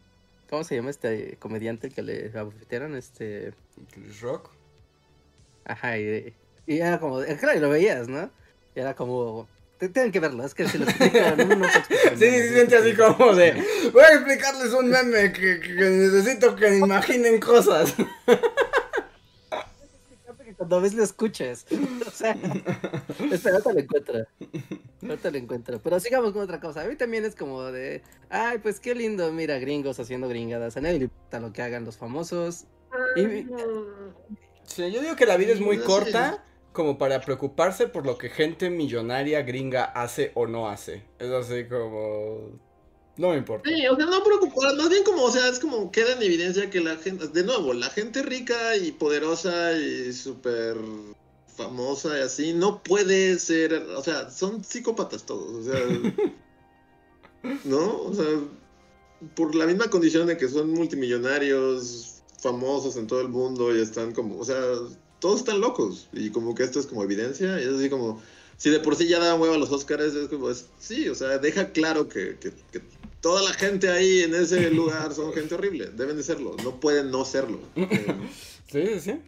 Y está Batman, no, el mérito, el mérito lo tienen por su calidad actoral. ¡Pam! ok. Ya lo encontré, ya encontré, ya encontré. A ver, a ver si lo pueden ver y díganme, si, si lo ven, lo escuchan. Ah, mm, no. Eh, Ya, Oh, ok, gol. ya ah, entendí. ya, ya, ya como entendí, ya, ya entendí. Ya, ya, ya entendí, ya entendí. Esto es un acertijo, es, es como- El acertijo. como de, a ver, a ver, a ver, a ver, a ver, y ya si lo ves como de, ah, claro, golpe, golpe, palma, es como, ah, claro, Will, Will. Ya, es lo que me dejó la bofeta de Will Smith. Ok, Este es mi, mi aporte. ok. Pasemos al siguiente tema. Sí, ¿Qué? suficiente. Dice mm, Katy. Katy. Dice: Bullies, recomendaciones sobre qué hacer en el centro de la Ciudad de México. ¿Será buena idea ir sola a explorar un fin? Tomen en cuenta que soy pueblerina confianzuda. Reinhardt, hablar del centro es tu momento. Ah, En tu momento. No, pero todos, ¿no? Todos conocemos muy bien el centro histórico aquí. O sea, sí, pero tú eres el que realmente puede dar más recomendaciones de qué hacer en el centro. ¿Qué hacer en el centro? Pues ah, es que depende de qué te guste hacer, pero yo te recomendaría que sí dedicaras parte de tu tarde a elegir un museo de, de los museos muchísimos que hay en la Ciudad de México y te metas a ver alguna de las exposiciones, no sé, ¿no? La permanente del Munal, lo que sea que haya en las artes en este momento, eh, la economía, si te sientes ñoña. ah, pueden a, ¿sabes qué? ¿A dónde puedes ir? Bueno, pero eso es como si, si fueras yo. Pero atrás de la catedral está el Centro Cultural España. Y en este momento hay una exposición Ah, sobre la historia de los videojuegos. ¿no? Ujú. Que no he ido a ver, pero ya he visto muchas fotos y así. Se ve. O sea, se ve bien. ¿No? Está toda la exposición. Y aparte, en el sótano del Centro Cultural España está una, un vestigio arqueológico. ¿No? Y además, si estás ya en mood fiesta, en la noche, ya después creo que de las 8, hasta arriba hay un bar. Que no es el más barato, pero es como bastante relax, ¿no? Y está bonito. Y se las da de fancy, Ah. ¿no? Ajá, O sea- Se las da de fancy elegante y a veces hay cosas padres y otras veces solamente es caro. Y en cuanto a tu... Yo diría que con respecto a. Bueno, ¿qué? No, no, tú, Luis. Bueno, y cosa de eso de si es peligroso o no, pues depende. O sea, como no, no alejarse mucho del, de los primeros cuadros, ¿no? Especialmente, según yo, si te vas como atrás de del Palacio Nacional, como que atrás del Palacio Nacional se pone súper oscuro, eh, así como luego, luego, ¿no? Ajá. Es el cementerio de elefantes. O sea, no vayas atrás de. Palacio Nacional. No vayas. Atrás del Palacio no. Eh, todavía de, de la catedral para allá, también, ¿no? Se pone denso como a las tres calles. Pues dos, dependiendo, tres, no tanto, hasta Donceles todavía está bien. Tal vez un poco más allá sí, porque ya te estás acercando a Tepitolandia, pero... Acercando- a Tepito, ¿no? Atrás de la catedral puedes caminar una, dos, tres cuadras y llegas a la plaza de Santo Domingo. ¿No? Pero ahorita ya gentrificaron toda esa zona, entonces ya no está tan creepy. Pero más allá de ahí no vayas. Porque aparte no hay nada. O sea, empezando porque aparte no hay nada. ¿No? Eh, Para los otros dos cuadrantes, bueno, para el otro es como madero y todo eso, y para allá. O sea, según yo, en estos cuadrantes, como el que no son palacio ni catedral, pues ahí sí no hay problema, ¿no? Yo ahí diría que esas calles no hay.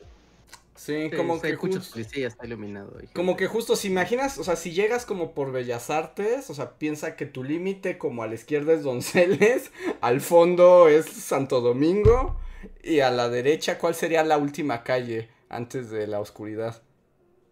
¿Izazaga? Yo creo que a la derecha no hay tanto problema, ¿no? Porque pues ya todo para allá está bien, ¿o no? Pues ponle que hasta que llega. Sí, y Sasaga se vuelve Avenida Chapultepec. Mm, Más adelante. No estoy seguro. Eventualmente llegas a Chapultepec, ¿no? Si te vas como para allá. Sí, no está tan mal Y para según yo todas esas, porque Sí, todo no. está lleno de bares fancy y Sí, sí, sí. De, de hecho es como el lado como del lado como correcto. Aunque yo diría en la tarde. a- a la- y a la pregunta como de yo como pueblería debería lanzarme una semana, un, una tarde de aventura al centro, por supuesto. O sea, es- tienes que hacer eso.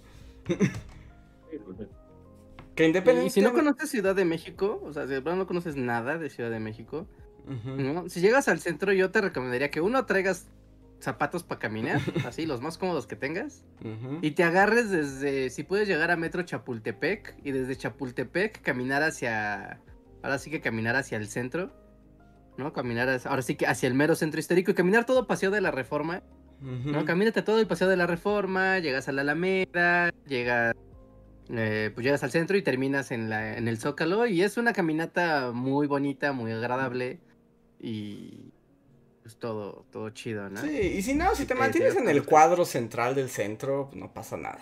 Porque ya veo aquí como que hay muchas advertencias como de no vayas hacia el lado oscuro del centro. Pero normalmente no llegas tan lejos ahí, ¿no? La propia, o sea, mira, si tienes los ojos bien abiertos, o sea, la propia dinámica de la gente te indica hacia dónde, hacia dónde moverte, ¿no? Ujú. Donde ves de ah, aquí está solo, o sea, ni siquiera hay cosas. O sea, sobre todo es como que dijeras, ah, es que se ve que hay algo al fondo y se va a ver bien padre, pero en medio está bien feo. No, o sea, solito el propio, la propia dinámica del flujo de gente, tanto de día como de noche, incluso de madrugada, te indica hacia dónde puedes caminar y hacia dónde puedes ir. Si quieres encontrar, no sé, ¿no? Eh, libros, también, o sea, puedes irte a Donceles el fin de semana, el sábado, o el domingo hasta antes de las, creo que hasta las 3. Y están las librerías del viejo, que son librerías pues, de libros viejos. Y te puedes pasar bien ahí un rato, ¿no? Buscando libros random. Ujú. Sí, sí, sí, no. Seguro date una vuelta. Sí lo vale, sí lo vale. Sí, entra a la Friki Plaza, si tienes deseos de friquear, pues vete a la Friki Plaza, al fan center. Es que depende como de tus gustos, ¿no? Mm, Cada- Eso no, eso no sí se lo recomendaría así como. Entra a la friki plaza. Son palabras muy fuertes, Reinhardt. Si es, o sea, si hay alguien que le gusta, o sea, es que por si es de gusto. Es alguien que le gusta acá, la onda friki, y andar buscando cosas de anime o, o así, es como de, mira, vete al fan center y encuentras cosas que eh, seguramente en tu ciudad no vas a encontrar, que, te, que ni te las va a vender, ¿no? Pero no, no es como de lugar turístico, así como hotspot. Ajá, es que justo ya te dije así, No. como es mi primera tarde en la Ciudad de México, puedo ir al centro, ¿qué me recomiendan? Friki Plaza. Mira, a la vuelta de la Friki Plaza, así, hacia- yendo hacia el barrio chino, hay una como vecindad que si tú te metes en un pasillo, hay un buffet de 40 pesos. Te puedes morir de salmonelosis, pero vale 40 pesos. Reinhardt me llevó a un buffet chino en el centro y no me recuperé como en tres semanas. Y fue así como de abandóname, por favor. Sí, justo, o sea, un buen consejo sería no vayas a buffets chinos. en el No centro. vayas a el centro. No. Son una trampa, son un falso profeta. No lo hagas. En Pero- general, yo Pero no no, es así como lo que acabas de decir de las calles. Es como si tienes ojos, si tienes los ojos abiertos, puedes verlo. Es así como todo se ve horrible. Es así como. Sí, también recomendaría ir bien comido. ¿eh? No, comer en el centro, yo creo que ese es mi único gran pero. Que en el centro, o, o comes, si vas a comer bien, vas a entrar a un restaurante, un restaurante en forma, ¿no? O sea, vas a gastar más dinero. Pero así como comida de, ah, voy a ir por una torta, o voy a ir por, tú sabes, algo como más económico. Hay unos tacos de canasta, ¿no? Pero también te tienes que formar como horas. por Son ellos. deliciosos. Pero son Ay, como famosos los, los tacos de canasta. sí, los de madero. Son buenísimos, pero sí te tienes que formar como No, tienes que estar ahí. 40 minutos.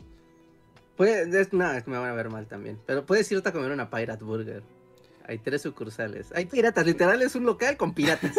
y, y, y hay venden hamburguesas. Pirate Burger en 16 de septiembre. Eh, hay muchos, ¿no? Hay muchas Pirate Burgers en el centro. Es como una en Sí. cada calle, así. Sí, sí, sí. O. mm, la que está pa- paralela a.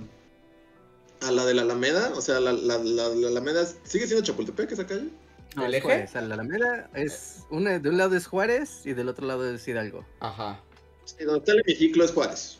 Sí, claro. Ajá. Entonces, Ajá. la paralela a Juárez, pero como para allá, o sea, atrás de los hoteles y del Museo de la Tolerancia o lo que sea y eso. Ah, de- de- del lado del barrio chino. Ajá, la- en donde está el auditorio que Metropolitan. Ah, el ¿no? metro- el Teatro El Metro Metropolitan. Metropolitan. Ajá. Sobre esa calle, que es como la paralela a Juárez hacia allá, luego hay como garnachas, garnachosas ricas, según yo. Había un lugar como de garnacha que te dan garnachas rápido y, y garnachosas están ricas. Ajá, como a dos cuadras de eje central. Sí, sí, sí, que es Avenida Independencia. Y, y sí, ahí de hecho en esa calle, para comer, incluso para pasar la noche está bien porque hay muchas cafeterías. Entonces también puedes como comprar chapatas y cafecitos, jugos.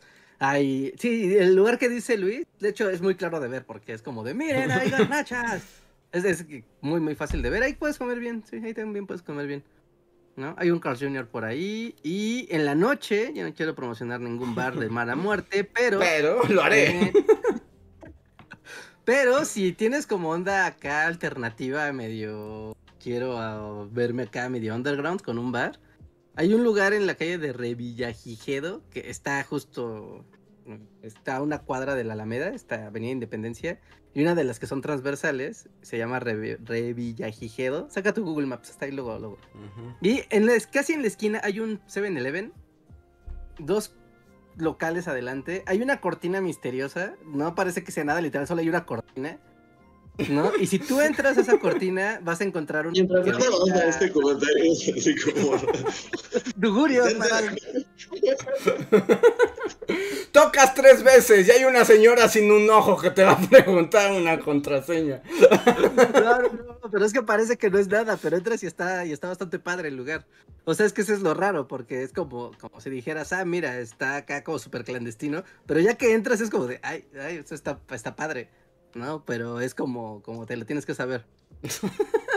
No sé si recomendaría eso para alguien que acaba de llegar hacia la ciudad. Sí, yo tampoco. en general. Estaba contigo hasta la cortina. Cuando dijiste cortina es como, no. No voy a, no voy a apoyar esta recomendación por mi parte. Bueno, bueno, bueno, ok, ok, te, te la cambio, te la cambio, te la cambio. Por una más, más, pero es bastante más fancy, es turbo fancy. Pero, eh, ¿cómo se llama la que todo el mundo te dice que pronuncias mal? Motolínea, que no se pronuncia motolínea. Ujú, Motolinía. Yo siempre Pero- he dicho motolinía, pero no sé cuál es la correcta entonces. Sí, no, tiene otra, una vez a mí me corrigieron de, no se dice así, y como, bueno, pero ahí dice motolínea, me vale. Pero- Pero bueno, esta- bueno, pensé que era una señora. que te lo dijo. Sí, sí, sí.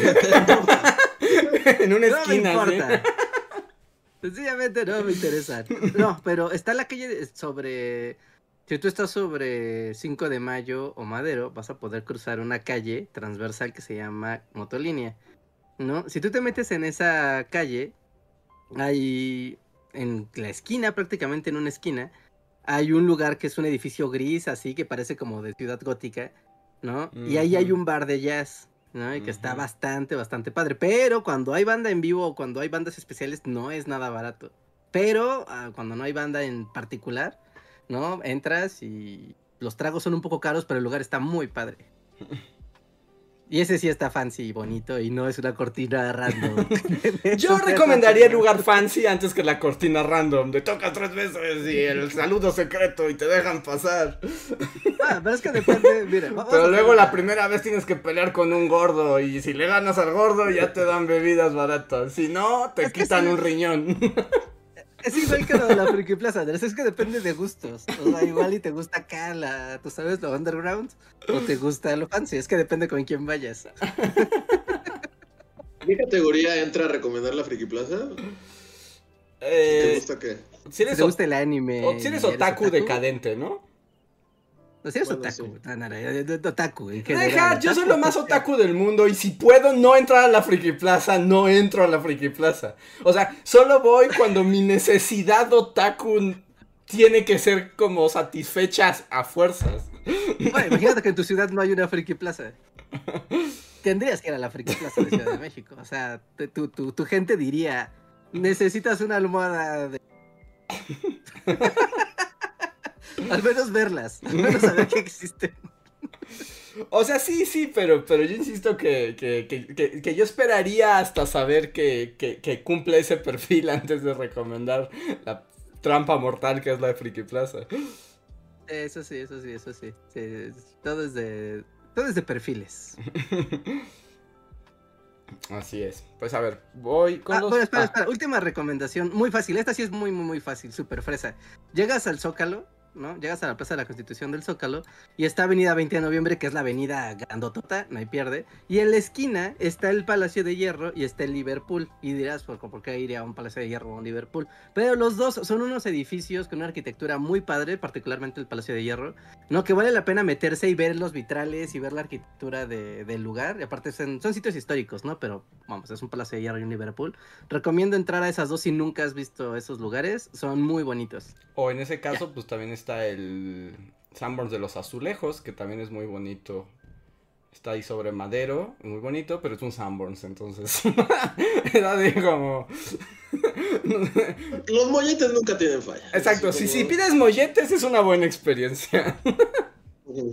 Ajá, sí, sí, sí, ¿no? y- y el lugar está bonito, está muy bonito. Sí.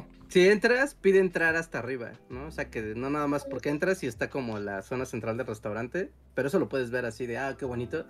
Pero en la parte de arriba tienen la extensión del restaurante, entonces ya entras como todo al edificio y ves la extensión, entonces puedes ver todo el, el complejo del lugar y está, está muy lindo, está muy lindo. Ujú.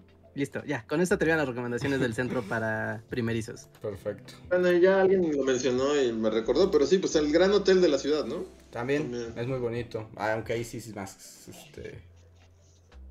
Más Pero puedes entrar, ¿no? Solo Sí. que puedes entrar a ver como el... Sí. el- el- Sí, sí, sí. Que es- yo, yo nunca olvidaré que James Bond se transporta de ahí a una calle que no le corresponde. Sí, totalmente. es como, Un momento. güey. Es que cuando eres chilango no puedes no ver eso. Es así como sale y está en una calle que no es la calle correcta. Sí, así es. En la serie de Gambito de Dama también tienen una escena en el hotel y después abren una ventana que da... Pero bueno. Sí, no, no. pero- ¿Dónde da? No. ¿Cómo? ¿Cómo Luis? ¿A dónde da el- el- La ventana? ventana da hacia el zócalo, pero justo así enfrente de la catedral. Y es como de, güey, pues no tendrías que estar en el Palacio de Gobierno para tener esa vista. Yo invité a Gambito de Dama a vegetarme. Ajedrecista, que era una muchacha. Ay, estaba muy loca. A ver. em, siguiente super chat es de Abel que dice super chat por Reinhard Hacendado Rata. ¿Ya viste el video, Luis? ¿Viste ya Reinhard? No, sigo, sigo sin verlo. Es que tienes que No, ver tienes a que- tienes que ver ese momento. Reinhard- creepypasta. Reinhard Furro Creepypasta, sí, sí, sí. Pero gracias por el super chat, Abel. Muchas gracias. Luis Gerardo dice, Andrés, ¿cuáles libros de Murakami no recomiendas? Uy, pues varios. A ver. Sputnik, mi amor. Cochinada. al sur de la frontera, al este de- o al norte de no sé qué. Cochinada también. El chico sin color, no inventes, no podría ser más aburrido que nada en esta vida. Hay uno que se llama así como... Ah, son unos cuentos, algo del sauce, no sé qué, como cuentos del sauce o, o algo así. Tampoco. Y Kafka en la orilla también me dio náuseas. Ah, y After Dark, que no es tan malo, pero es la repetición absoluta del Tokyo Blues. Esos ¿Te no los náuseas? recomiendo. ¿O sea, ¿Esa es tu reseña? Esos ¿Te dio no los recomiendo. ¿Tienes náuseas? Wow, o sea, no odio a Murakami, pero tienes que me da náusea. Es que está, bueno, este es el mismo libro. No lo odio, pero no recomiendo esos. Wow, Andrés es un crítico duro. Y decir me dio... Sí, es- No creo que Murakami esté escuchando en este momento. ya está en nuestra lista de enemigos, ¿no? Sí, ya, ya no hay nada que hacer al respecto. A ver. Siguiente super chat. Bob Limón dice: Hola bullies, dos preguntas. ¿Sabrían decirme qué onda con la revocación de mandato? ¿Es bueno ir a votar o no? ¿Es un chiste como todo en este país? ¿Qué les pasa a los billonarios? Mi teoría es que tienen una especie de adicción al dinero.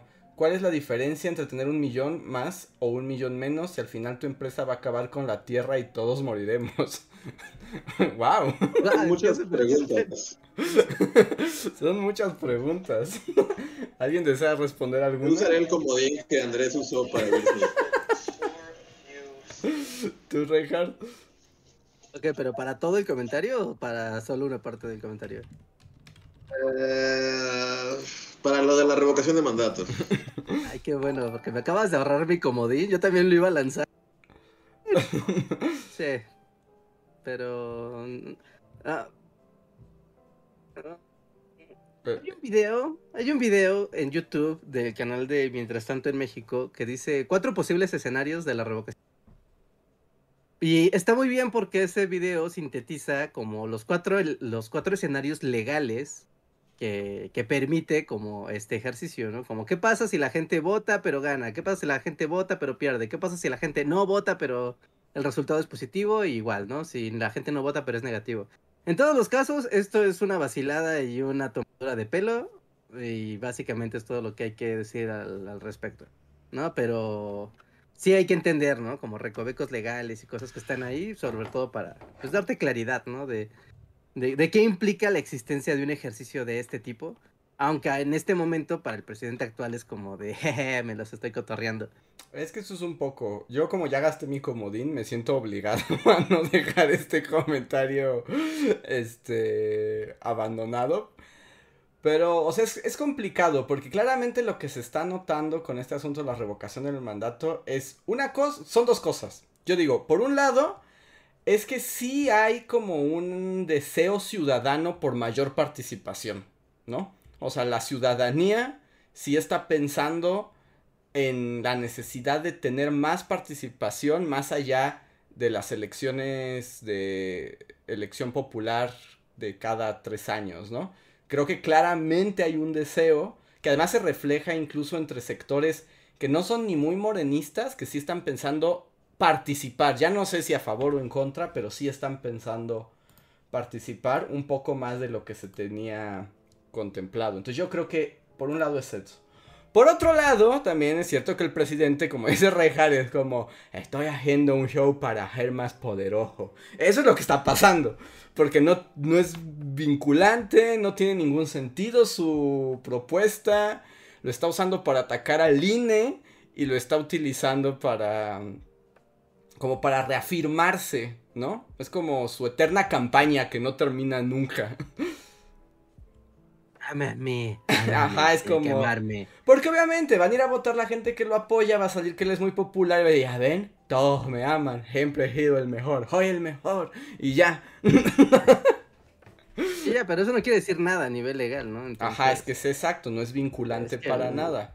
Ahí hay una, es que ahí hay una, triqui- una triquiñuela, porque, o sea, es que aquí todo es plan con maña, ¿no? Lo que, lo que comenta Andrés sobre echarle caca al INE, o sea, es que es cierto porque le quitan el presupuesto al INE, entonces el Ujú. INE dice, yo no puedo hacer la revocación de mandato con la exposición de casillas necesarias para que sea un ejercicio a nivel nacional como suele serlo en las elecciones de cada tres años. Pues si no tengo suficiente dinero no podemos montar las casillas y eso va a ser un problema. Y entonces no es Pero bueno, representativa la elección. Entonces no todos pueden ir a votar por mil y un motivos, ¿no? Aparte se da en el puente de Semana Santa, que es como un mal momento para ir a votar, porque que quieres irse a la playa, no Pero bueno. Y además, o sea, tiene que tener. eh, tiene que tener la participación de. eh, No me acuerdo, no me acuerdo del porcentaje. Es un porcentaje, ¿no? Del, de todo el padrón electoral. Pero eh, son cerca de. Son cerca de cuarenta y tantos millones de votos. Tiene los que tiene que haber en total. ¿no? Y eso es como, como una tontería porque en una elección intermedia o incluso en una presidencial, alcanzar ese número es algo bastante raro. Es muy, muy difícil que la gente vaya a votar. Incluso en la elección pasada, presidencial, que fue de altísima participación ciudadana, ¿no? Y apenas se alcanzó ese, ese número. ¿no? Entonces, para que sea vinculante, tiene que alcanzarse que la ciudadanía salga de forma masiva a votar cosa que no va a pasar. No, no va a pasar. Tanto por. deje- dejemos el factor de la población, le interesa o no le interesa. Dejemos esa parte como, como al azar. Como un, un factor como que no podemos determinar. Pero el que sí podemos determinar es como si no hay suficiente número de casillas, muchas personas no se van a poder ni siquiera desplazar hacia su casilla. Entonces no van a poder ejercer el- su derecho al voto. Entonces no se va a alcanzar ese número. Y cual sea el resultado, no va a ser legalmente vinculante. Entonces todo es una payasada que se sabe que de antemano va a salir mal. Sí, y no se espera que salga bien. No se espera que salga bien. Solamente es un acto de proselitismo al final del día. También que, o sea, se ha planteado como qué pasa si, así como cuando Bart va, ¿qué es? Bart contra Martin y nadie vota y, y al final pierde Ajá. contra todo pronóstico. O sea, ¿qué pasa si pierde? O sea, ¿se ha planteado qué pasa? Así como, ¿cuál es el protocolo a seguir? O sea, sí, En sí. todos es ninguno. Entonces no pasa nada. Ninguno, porque no hay nada en la constitución que valide una revocación de mandato de esa manera. ¿Qué mierda está haciendo? O sea, no. O sea, si, si, si gana la revocación, sí, ya, que se vaya. ¿No se va a ir de todas formas? No, porque tendría No. que tener estas condiciones que dice Reinhardt para que pudiera ser vinculante. Y si ya es vinculante, entonces ya puede pasar a una iniciativa en el Congreso donde digan, corremos o no al presidente y se, se sienta precedente. Pero como nunca ha pasado, el otro No caso el mundo me grita. El otro caso sería que el presidente dijera, no, pues saben qué, yo sé que no legal para que el, o sea, quien tendría que hacerlo sería el Senado. ¿no? El que lo destituyera. El otro caso sería que el propio presidente Ajá. dimitiera. Sí, ese, podría ser. entonces ya dijera la dimisión y entonces ya, ¿no? Pero entonces lo que pasaría es que es raro porque la, la intención del- de la revocación de mandato no es a la persona en sí, o sea, bueno, o sea, el presidente es, es lo que vemos. Pero el presidente es el representante de todo un movimiento político y de una estructura. Todo se trata de mí, Reinhardt, de mí, todo es sobre mí. No, entonces es como de no. Si tú quieres revocar al presidente, quieres revocar al presidente con toda la estructura que trae para entonces invocar a elecciones y entonces pues, pues montar otra cosa. ¿No? Lo cual está bien, o sea, es algo que, o sea, es como de, ah, que el pueblo tenga la opción de decir, oigan, este presidente es un mandarlo al demonio. O sea, es como, ok, va. Pero en el sentido práctico aquí es como de, no, si el presidente dice, bueno, yo dimito, este, se queda el secretario de gobernación. Y pues como no legalmente no hay como un procedimiento de qué tenemos que hacer, tenemos que legislarlo, van a pasar tres años y no va a Pero, pasar o nada, sea, si dimitiera, o sea, pon tú que en el mundo que perdiera, como dice, y Luis diga, cumplo mi palabra, me voy aquí, adiós. O sea, él renunciaría, y si hay todo un protocolo legal en caso del que el presidente dimita. Pero eso no tiene nada que, o sea, pero en realidad legalmente eso funciona como que el presidente dimitió. O sea, lo que ocurrió en esa encuesta, en esa, no, no tiene causalidad directa sobre esa decisión, no, no legalmente. No, legalmente es un asunto moral, ¿no? Dice, bueno, perdí, yo me retiro con mi honor en alto, ¿no? Ajá, Pero es un asunto exacto. moral, es un asunto completamente moral. Ajá, Nada sí, lo no, obliga. no, no lo obliga a nada. O sea, puede perder y la ley no lo puede obligar a que se largue. La realidad pierde, va. Sí, si pierde seguramente se va a poder decir, es que la gente no fue o fue saboteada la elección o es que no se hizo el, el INE no hizo el papel de, de poner los, los instrumentos para que la Que gente además pudiera- también lo está aprovechando como un derecho. 4 al INE, porque quiere desaparecer el INE. O sea, quiere desaparecer el INE. Y justo como dice Reinhardt, le recorta el presupuesto al INE y le dice, haz unas, haz unas votaciones nacionales. Y el INE le dice, no puedo hacerlo, no me alcanza el dinero. Ay, a ver, estás, hay que desaparecerte, no sirves de nada. Entonces como, o sea, ese es el juego, ese es el juego. O sea, si lo ves desde como fuera de la caja, Ah. es como de. Lol. No, no, no, o sea, o sea, eh, algo que hay que estar seguro es que AMLO, o sea, es un, pol- es un político muy astuto. O sea, sí, sí, sí, pero, pero bueno. Y nos vuelve a preguntar, entonces voy a votar o no, pues eso depende de cada quien. Eso es cuestión de las, de las decisiones políticas de cada quien. Sí, ¿no? Es una consulta ciudadana. Entonces, o sea, a nivel, por ejemplo, cuando son las votaciones para la elección de, de representantes populares, presidente, diputados, senadores, gobernadores, etcétera.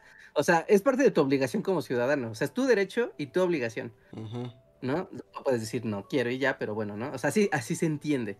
Y una consulta, pues en realidad es un ejercicio donde pues es tu derecho, tienes el derecho, pero en realidad no, no es obligación tuya hacerlo. Así que, me, o sea, es un asunto que sí ya, lo dejamos al terreno de, Porque tiene que ver con el ejercicio de los derechos políticos de cada quien y todos tienen derecho a ejercerlos como mejor les... Sí, ¿no? Ir, ya, ir por la calle, como van muchos en muchos analistas, ¿no? Que están ahorita en, en Fire, ¿no? Diciendo a la gente, no vayan a votar. Es como de, bueno, o sea, mi opinión es que no vale la pena votar, o sea, eso podría ser una opinión, eso es una cosa, y otra cosa es No incentivar a que la gente no vaya y rechace un derecho que tiene, ¿no? Cuando en realidad, pues eso es un derecho que tú tienes y tú puedes elegir si lo ejerces o no, ¿no? Nadie tiene que coaccionarte o tratarte de, de convencer de que tu derecho es inútil y que entonces no. Sí, no, no, no, no pasen al lado tampoco. Pero, pero cuando ves que es una votación que no va a ningún lado y que es una estupidez, entonces todo se vuelve muy raro. Es que todo es muy intrincado, todo es muy intrincado. A ver, siguiente super chat. Este es de ah, Andrea Acevedo que dice, hola bullies, ya hablaron de que el villano... Más bien es como, hola bullies, ya hablaron de que el villano es un contador y que Batman es un rico asqueroso que no dona a la caridad. Saludos, gran video, el de Benito. Muchas gracias Andrea. Gracias, gracias. Mm, lo dijimos. Yo creo que lo dijimos en el pasado, ¿no? Supongo. Mm, Supongo que a eso se refiere. ah, pues, y si no, pues es también como, eh, como parte de las cosas que puedes ver de, de, mira la lucha de clases, quien ve la verdad, la verdad, números, está en las cifras. No en los discursos y así, pero es igual como de, qué interesante película. Ojalá lo desarrollaras. tu, tu- tu deseo al final. ¡Paga tus impuestos! Eh, Jimena nos deja un super chat que dice 20 varos para un cheto. Muchas gracias, Jimena. Chetos. Gracias. Esteban Alarcón Ceballos nos dice: Oigan, ¿es cierto que el Yunque es aliado de Vox España? Pues tienen como sus coqueteos, ¿no? Una, Supongo. una vez vinieron, ya ni me acuerdo. Es que la realidad ya, ya, ya- ya no puedo recordar. de panistas, de panistas yonquistas, bueno, Ajá, panistas. que trajeron a los del Sí. Vox. Ajá. Que Vox es el partido de extrema derecha española, para quien no tenga idea, ¿no? Y fue como alta, fue muy controvertido de que, ¿por qué invitan a los que abiertamente se declaran fascistas, ¿no? Ujú. Y, ¿cómo? Pero les invitamos un café y les pusimos todo para que vinieran. Ah, pues, las personas nefastas se juntan entre ellos, todo se sabe.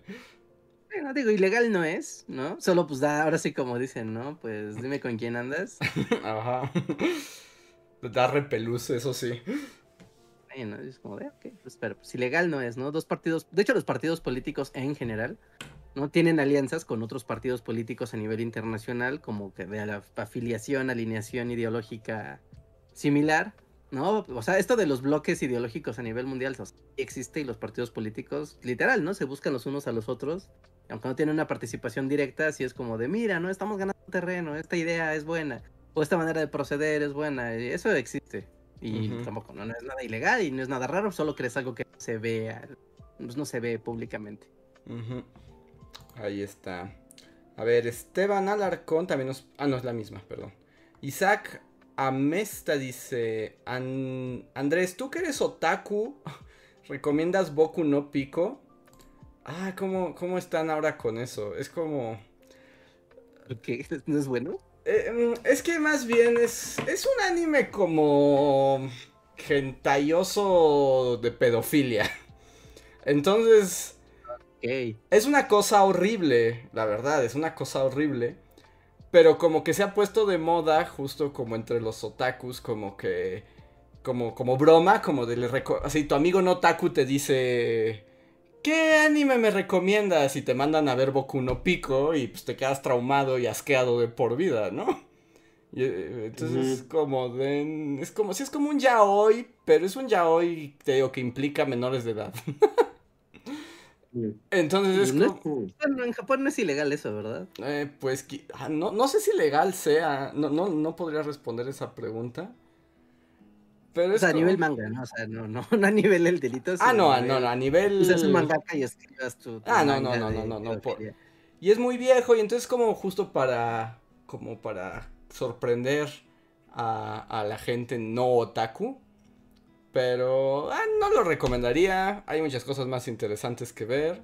Incluso les digo, si les gusta el yaoi, hay yaoi del bueno, que no implica crímenes terribles. ¿Es el Goblin Slayer de este año? Es como No, es muy vieja. Es vieja, Rejar. Es como del 2010, una cosa así. Ah, ya, ok, ok, ok. Sí. Sí, no, entonces. No, no, no lo recomendaría. No sería de mis recomendaciones. Y a ver, Katy nos dice, gracias por sus comentarios, me hicieron muy feliz. Y sí, y sí he ido al centro, pero solo a conciertos y así. Creo que tomaré la recomendación de los museos y edificios lindos, a pesar de que el bar de dudoso suena tentador. Y es barato.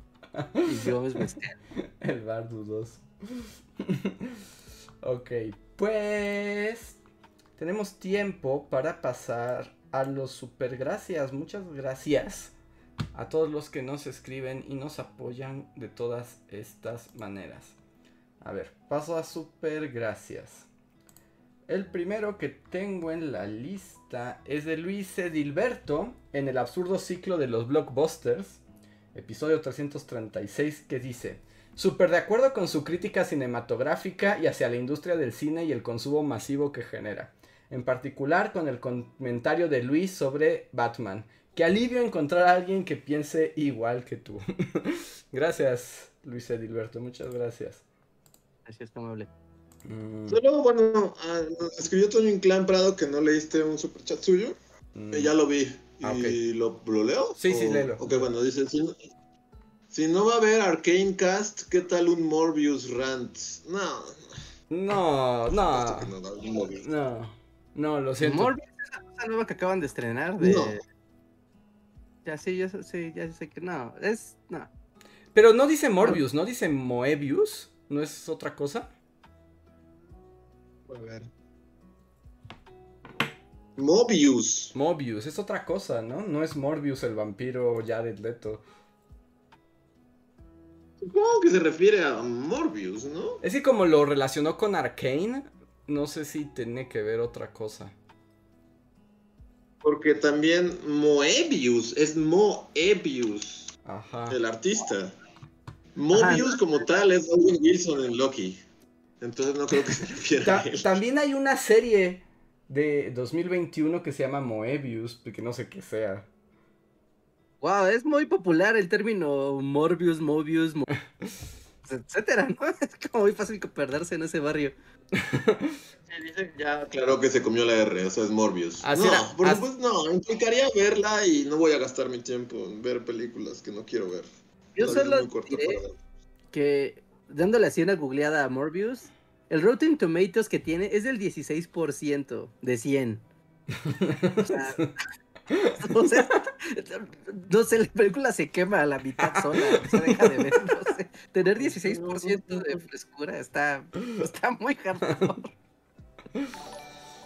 Sí, yo también, o sea, justo lo que vi fue, la nota de hoy fue que todo el mundo odió Morbius. Y era como, claramente, por supuesto. Sí, entonces no, pues no, lo siento. Aunque, debo decir, voy a hacer una confesión del mundo de los cómics. Que me acabo de enterar. La verdad es que me acabo de enterar. Aquí sí es mi desconocimiento de todos los personajes del universo Marvel. Pero ¿se acuerdan del personaje de Morbius en Spider-Man, la serie animada. Era como todo Darketo, ¿no? Ajá. Había un Darketo como en Spider-Man, ajá. Ajá, era todo Darketo. Con, con de cuero ajá. y con... Ajá. Y era como la cara blanca y, ajá, y era ese personaje. Yo ahí lo conocí y en, en, en Spider-Man era como muy aterrador porque era un vampiro, pero no te chupaba la sangre como vampiro, sino tenía en la mano como unas este, como unas ventosas de sanguijuela.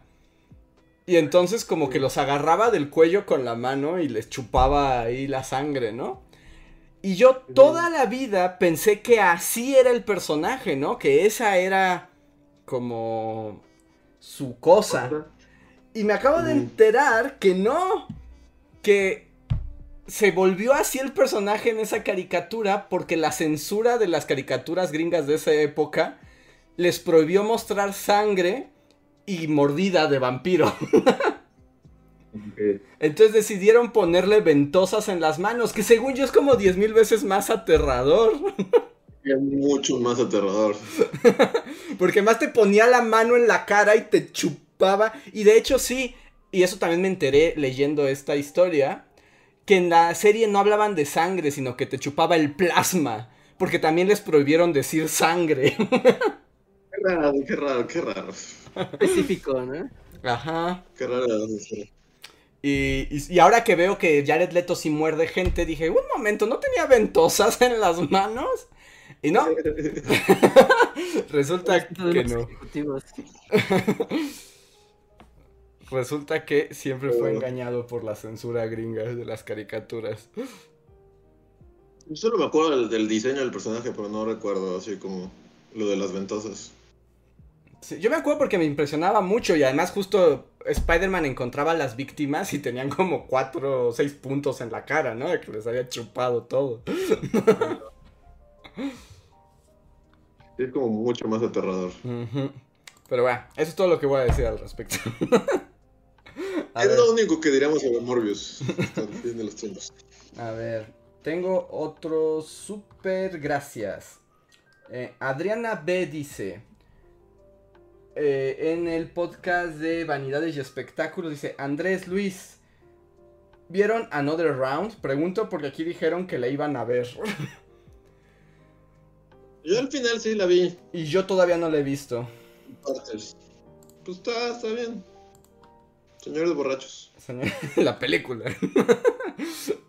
Muchas gracias, Adriana. Que nos escribe además en el absurdo ciclo de los blockbusters y dice: Ahora que Andrés platica sobre el juego que está jugando, me acordé de un anime que vi hace como 10 años que empezaba high schooler y conforme avanzaba se pone más cough cough porn cough cough y violento terminando medio gore. ¿Lo viste Andrés? Se llama School's Days. No lo he visto, pero conozco de su leyenda porque también friqueó a mucha banda en su en su momento, pero no lo he visto. Mm. I Can Think nos deja un super gracias, gracias y dice, no sé si fue porque me lo aventé todo en la madrugada, pero Andrés y las curses waifus me fue muy divertido, aunque no haya pedido el Uber Mormon. Si piensas, si piensas seguir con otra novela, pero ahora sí de romance, recomiendo Katawa Shoujo, que aunque tiene escenas porno, pero las puedes desactivar. ok, todo el mundo me ha recomendado ese juego y que le desactive el porno nada más. Gracias, I can sing. Mm. Y Noob Shadow en el podcast de la Tigresa del Oriente dice: Hola bullies, los sigo desde hace años, pero hace unos meses empecé a escuchar el podcast y justo la semana pasada los terminé todos. Y me gustaría agradecerles por su trabajo donando aunque sea un poco. Y les dono en este podcast para decirle que yo soy el vato ese que escucha Rhapsody en cualquier momento. Y siendo power folk, metalero medio clavado, Siento que algo se rompió dentro de mí después de su rechazo al metal.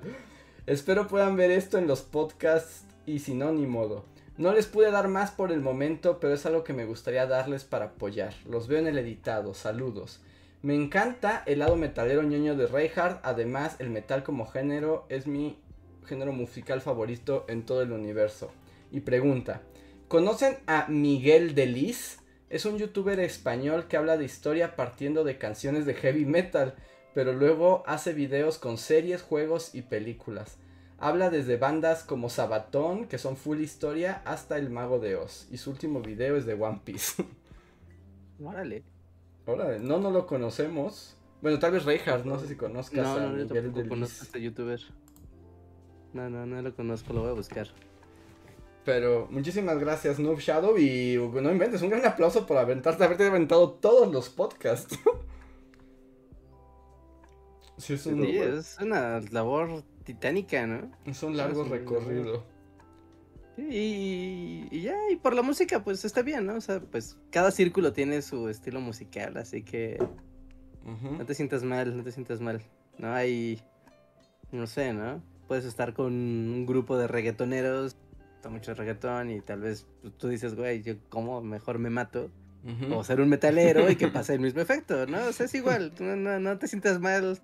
Todo fluye, depende del tipo de personas con las que estés, pues es la música que vas a escuchar, así que... Abraza tu metalés sin culpa. Sí, sí, sí, sin culpa y sin miedo y sin pena. A ver. Jorge Arturo Castro nos escribe en el podcast pasado de tenemos que hablar de Murakami, así le pusiste. fue como muy serio todo tu, tu, disertación sobre lo mucho que no lo odias. ¡No lo odio! no, no, pues está mucho que no lo odias. Está claro, acabo de decir, no lo odias, no lo odias, claro que no. A ver. Hijo de Arturo Castro nos dice, chicos, soy cantante de ópera. Cuando Andrés dijo que le gustaba la canción de la sirenita, me recordó que la realidad es que Disney hace música muy padre y muy narrativa. Entonces me gustaría recomendarles que escuchen esa canción, la de la sirenita, con una cantante de teatro. Continúo del jorobado. Todos los... Ah, supongo que hay más respuestas, porque no tiene sentido. A ver, en un instante. Porque si no, no tiene mucho sentido. Mientras cantaremos canciones. Tú piensas que en otros lados los verdes son y sueñas con ir arriba. Qué gran equivocación. No ves que tu propio mundo no tiene comparación. ¿Qué puede haber allá afuera? ¿Ya lo encontraste? ya, ya lo encontré, solo que no quería, quería que llegaras hasta el bajo del mar. Me estaba esperando a que llegaras hasta el bajo del mar. Entonces ya encuéntralo, que causa tal emoción. Bajo del mar. ok, y parece que no hay otra respuesta. Entonces, voy a leer lo que dice. Continúo del jorobado, todos los solos y decir que sueña la que canta Luis Miguel es realmente un coro a cuatro voces que es de verdad impresionante, que se canta al final del primer acto cuando la obra se presenta como teatro en la película. Ese coro lo recortaron, pero también vale la pena escucharlo. Está en YouTube en inglés como Hunchback of Notre Dame, en Trust es el número 14. Asimismo me gustaría decirles que también Hércules tiene música muy padre, que ver Encanto vale la pena por la música y entenderlo de las oruguitas es el punto de encanto para que la canción del final de Encanto cobre la pena y finalmente aún que la no es de Disney, pero la música del príncipe de Egipto también es súper buena, más todo lo coral. Sí, pues es que hay mucha onda como operística y Broadway, ¿no? En las películas de Disney. No recuerdo la música del Príncipe de Egipto, pero mm. supongo que es para. Mm, la de las plagas me acuerdo que era como muy impresionante, pero no la podría cantar. No, nadie puede cantarla, así que...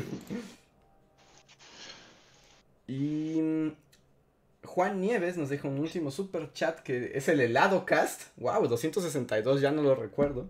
Pero él dice: Hola bullies, este podcast es de mis favoritos y Andrés comiendo solado me hace preguntarle si saben qué es el mukbang. Que no es nada sensual.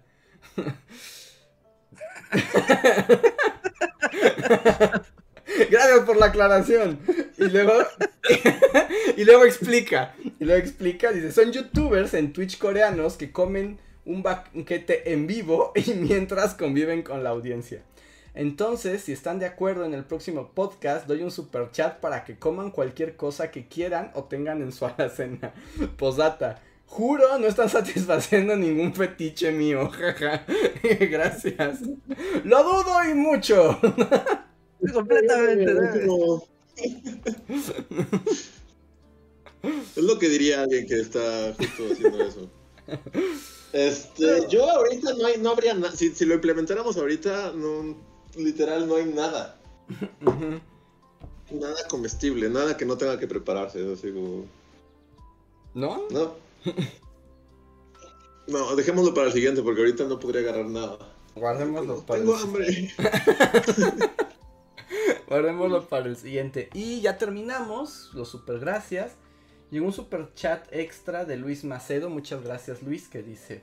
Hola Bullies, ¿qué tal van estas declaraciones de impuestos anuales? ¿Todo bien con Bully Magnets Incorporation? Yo voy llegando y estoy destruido. es como saña de contador, ¿verdad? Sí. sí, sí, sí. Ahí más bien el asunto es que como no somos contadores, la verdad es que sí tenemos un contador que nos echa la mano con eso, porque si no estaríamos corriendo en círculos. Sí, no, si no estaríamos, no estaríamos aquí frente a ustedes. Son tranquilos, además, en estas fechas, en estos meses, tranquilidad, ¿qué es eso? Ajá, no, no existe. Dice Bilbo Pineda nos escribe en un nuevo super chat. Dice Luis cantando y las Collectorets bailando. Fue un gran momento. Sí, sí, sí, sí. Falta uno, falta uno, Andrés. ¿Me falta uno más? Arriba de, de Ah, Rina. Ah, de Rina, de Rina. Rina dice, necesito esas recomendaciones de yaoi del bueno, ya me dio curiosidad. Bueno, soft yaoi, ¿no? Pues por ejemplo, Yuri on Ice es un soft yaoi, pero es yaoi al fin de cuentas, ¿no? Sí, sí, sí. Y es como el más popular, ¿no? Es como lo más A- ahorita representativo. hay otro que, bueno, es de hace un, es del año, año pasado, sí es del año pasado, que está bueno también, aunque yo odio al protagonista que todos am- aman, que se llama Given, que es como de una banda de rock, pero también es como de vatos que se enamoran entre ellos. Y está buena, está buena. Aunque, insisto, odio a uno de los personajes principales, mucho. Ahí están las recomendaciones. Y esa temporada salió una nueva, pero no la vi. Algo como de somos dos chicos en la prepa. Given está en Netflix, ¿sí es un tipo de vato de pelos rosas. No, ese es Psychic. Ah, ok. ¿Y está bueno Psychic? Eh, yo no la he visto, pero dicen que es comedia, comedia así como full. La, debo, bueno, así como dato otaku, Psychic es de las animes más populares en Japón actualmente. O sea, está junto con One Piece y Demon Slayer. Psychic está ahí. Yo no lo he visto, pero la gente lo ama. ok, ok, ok, bueno, buen, buen dato curioso. ¿Has visto uno nuevo de Netflix que es un niñito que vive solo en su casa? No, pero me dijeron que estaba divertido. Tal vez le dio una oportunidad. Ok, ok, ok. Bien, yo empecé a verla hoy y fue como de, ok, no sé qué estoy viendo. y me fui desconcertado. Pero no, no, no tengo una opinión. No tengo una opinión. ok. Ah, no, sí, sí, Jinara. Odio al peligro, al pelirrojo. O sea, odio a Mafuyu. Al diablo con Mafuyu. Que, que nada justifica su chantaje emocional. Ya. Eh, y ya solo quiero cerrar con una pregunta y es preguntarle a Luis si sí vio a Lin Manuel Miranda Changuito. Ah, no vi a Lin Manuel Miranda Changuito. Ok. Tengo que ver a Rey Hard.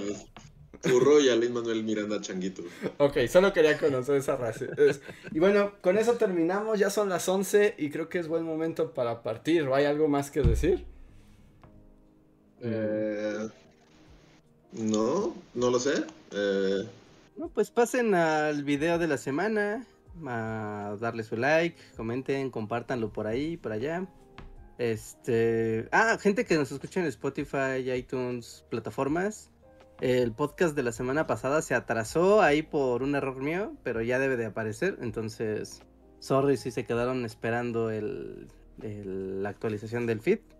Pero no vuelve a pasar, no vuelve a pasar. Y y pues ya, suscríbanse, suscríbanse a todas nuestras redes sociales, suscríbanse a nuestros sistemas de podcast para que nos puedan escuchar allá donde estén, a la hora que estén, cuando estén manejando, cuando estén caminando, cuando estén haciendo ejercicio, cuando quieran, gratis. Y recuerden que si quieren ver el podcast en vivo, estamos aquí siempre los lunes y los jueves a las 9 de la noche, más o menos, pero siempre es en ese rango de, de horario.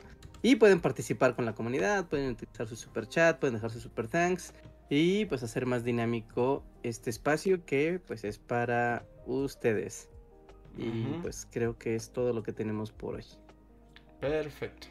Pues entonces vamos a unos minutos extra, cotorreo, todos pueden escuchar, pero queremos la participación de los miembros de comunidad. Ya me están diciendo que por qué odio a Mafuyu, porque no se merece a Uenoyama. no se lo merece. y ahora sí, vámonos a los, al otro y luego pasamos al poco- post cotorreo. No se vayan. Bye.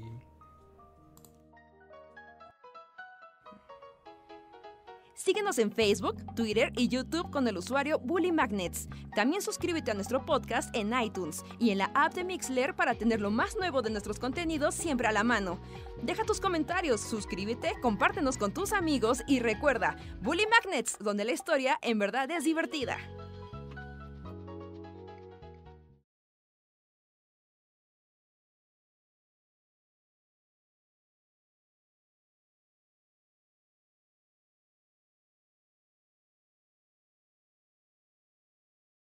Sí, ya está súper integrado. Ya estamos al aire, pero sí, ya como las... em, pero sí, las identidades como en el anime ya están súper normalizadas, ya hay de todo. Sí, ¿no? Ya hay de todo y es como de, ah, sí, mira, son preparatorianos y son, no sé, ¿no?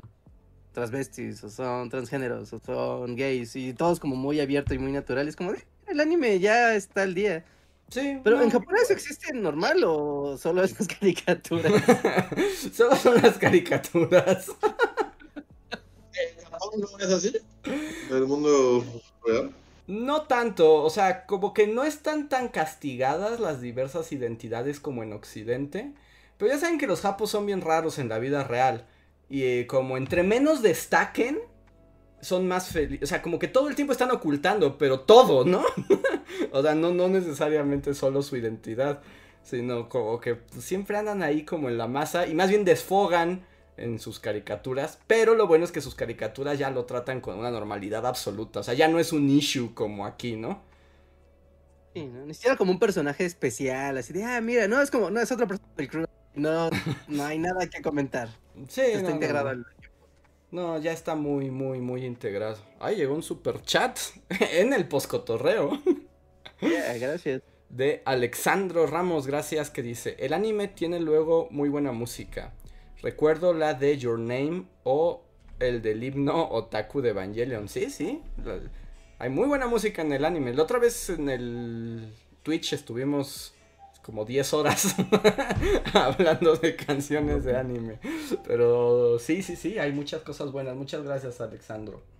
Sí, ¿no? Ya está súper integrada la onda de las casas productoras, distribuidoras de, o sea, multimedia. Como de, vamos a sacar un anime, a ver, eh, Sony, ¿qué bandas tienes? Ah, pues tal, pues a ver.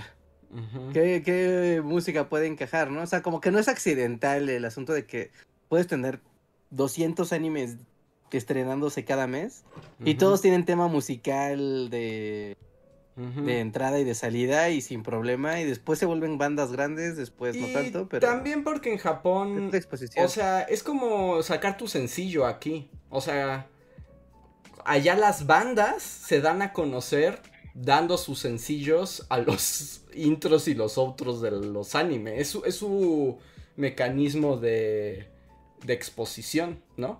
En vez de tener videos cutres y como ya saqué mi disco en Spotify, descárgalo, es como ya estoy en un anime. Mm. Ah, ¿no? Sí, sí, sí, la industria está como que muy bien eh, como articulada entre ella, entonces todo, todo tiene un flujo.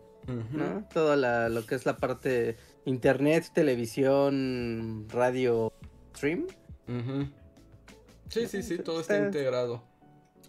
A ver, tenemos aquí a Oscar Cuaya que dice "No- buenas noches, volví a llegar tarde, eso de trabajar en la tarde tiene sus desventajas. Hola Oscar, pues bienvenido, aunque sea al final. Em, está por aquí Shadow, Kaz nos dice que llegó, pocas veces llego hasta esta hora en el podcast, porque desde que volví a trabajar presencial me levanto muy temprano.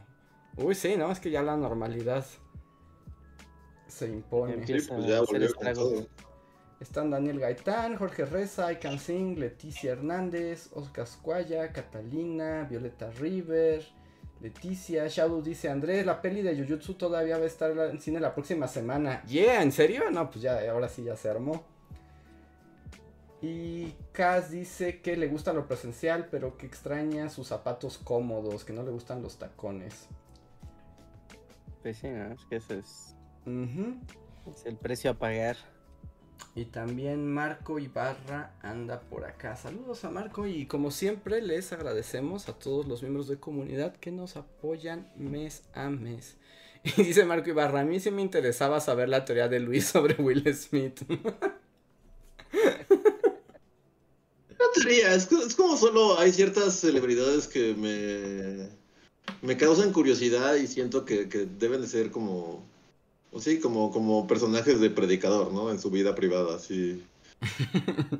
O sea, como Tom Cruise, no sé, o sea, y, y- y me, ca- me, me gusta Misión Imposible, y, o sea, pero me causa fascinación, es así como, ah, debe ser tan raro así ser el asistente de Tom Cruise, o sea, y Will Smith también entra en esa categoría desde siempre, es como, más que nada por eso, ¿no? Porque pues si, si sabes como poquito de así, de, pues esta onda de que sus hijos también tengan que, que- que actuar y cantar y, y- y como que, o sea, digo, no volviendo al tema, pero, o sea, como que su imagen pública está, está, estaba, hasta, hasta la semana pasada, muy bien cuidada, ¿no? Su imagen pública es como muy, o sea, pues muy, o sea, y de, y de todos, ¿no? O sea, es como de, de la mayoría de las celebridades, su imagen pública está muy bien, mientras más superestrellas son, o sea, pues sí está como muy ahí. Y, y, y que fue como lo, lo, lo o sea, lo, lo raro del momento, ¿no? Que lo que pasó fue como, o sea, pues como que Will Smith no, no, o sea, no, no esperarías como eso de, de un Will Smith, ¿no? Es como, Ajá. No sé, o sea, y, y saber que es cientólogo también, y en general, o sea, no sé, todas las celebridades deben de ser súper raras y, y Y, frikis y, y, y esto solo lo deja en evidencia, porque es así como, ¿quién, quién haría eso? Así como... y siniestras, ¿no? Yo siempre digo que hay un lado oscuro detrás de todos. Todos tienen gente encadenada en sus sótanos. Sí, sí, sí, sí. O sea, sí, todo esto fue como, o sea, como siniestro y, y- y raro y, y dejan de- O sea, sí, pues no, todos, todos un montón de gente rara. No puede no serlo, es así. Pero sí, no tengo una teoría sobre Will Smith, solo, solo lo pongo en esa categoría de actores que, que siento como, así como curiosidad por, por, por saber de la vida de sus asistentes y lo que tienen que hacer por. Tal vez no quieres realmente saberlo. Sí, no. Como esas crónicas, ¿no? Como de esos libros de la verdad detrás de... Pero tienen que ya estar muertos los artistas para que Sí, seguro, seguro sus asistentes firman un contrato que no pueden, o sea, incluso si los corren o les cortan un dedo, no pueden decir nada. Sí. No, no lo sé. No, Muy bien. pero se habrá tenido un Oscar. Entonces. Ujú. Pues yo creo que con eso ahora sí ya llegamos al final de este podcast. Muchas gracias a quienes están de miembros y que se unen al postcotorreo. Es un gusto platicar con ustedes. Y pues, si no hay nada más, pues somos los Bully Magnets. Y nos vemos para la próxima. Nos vemos. Nos vemos, gracias. Bye. Descansen.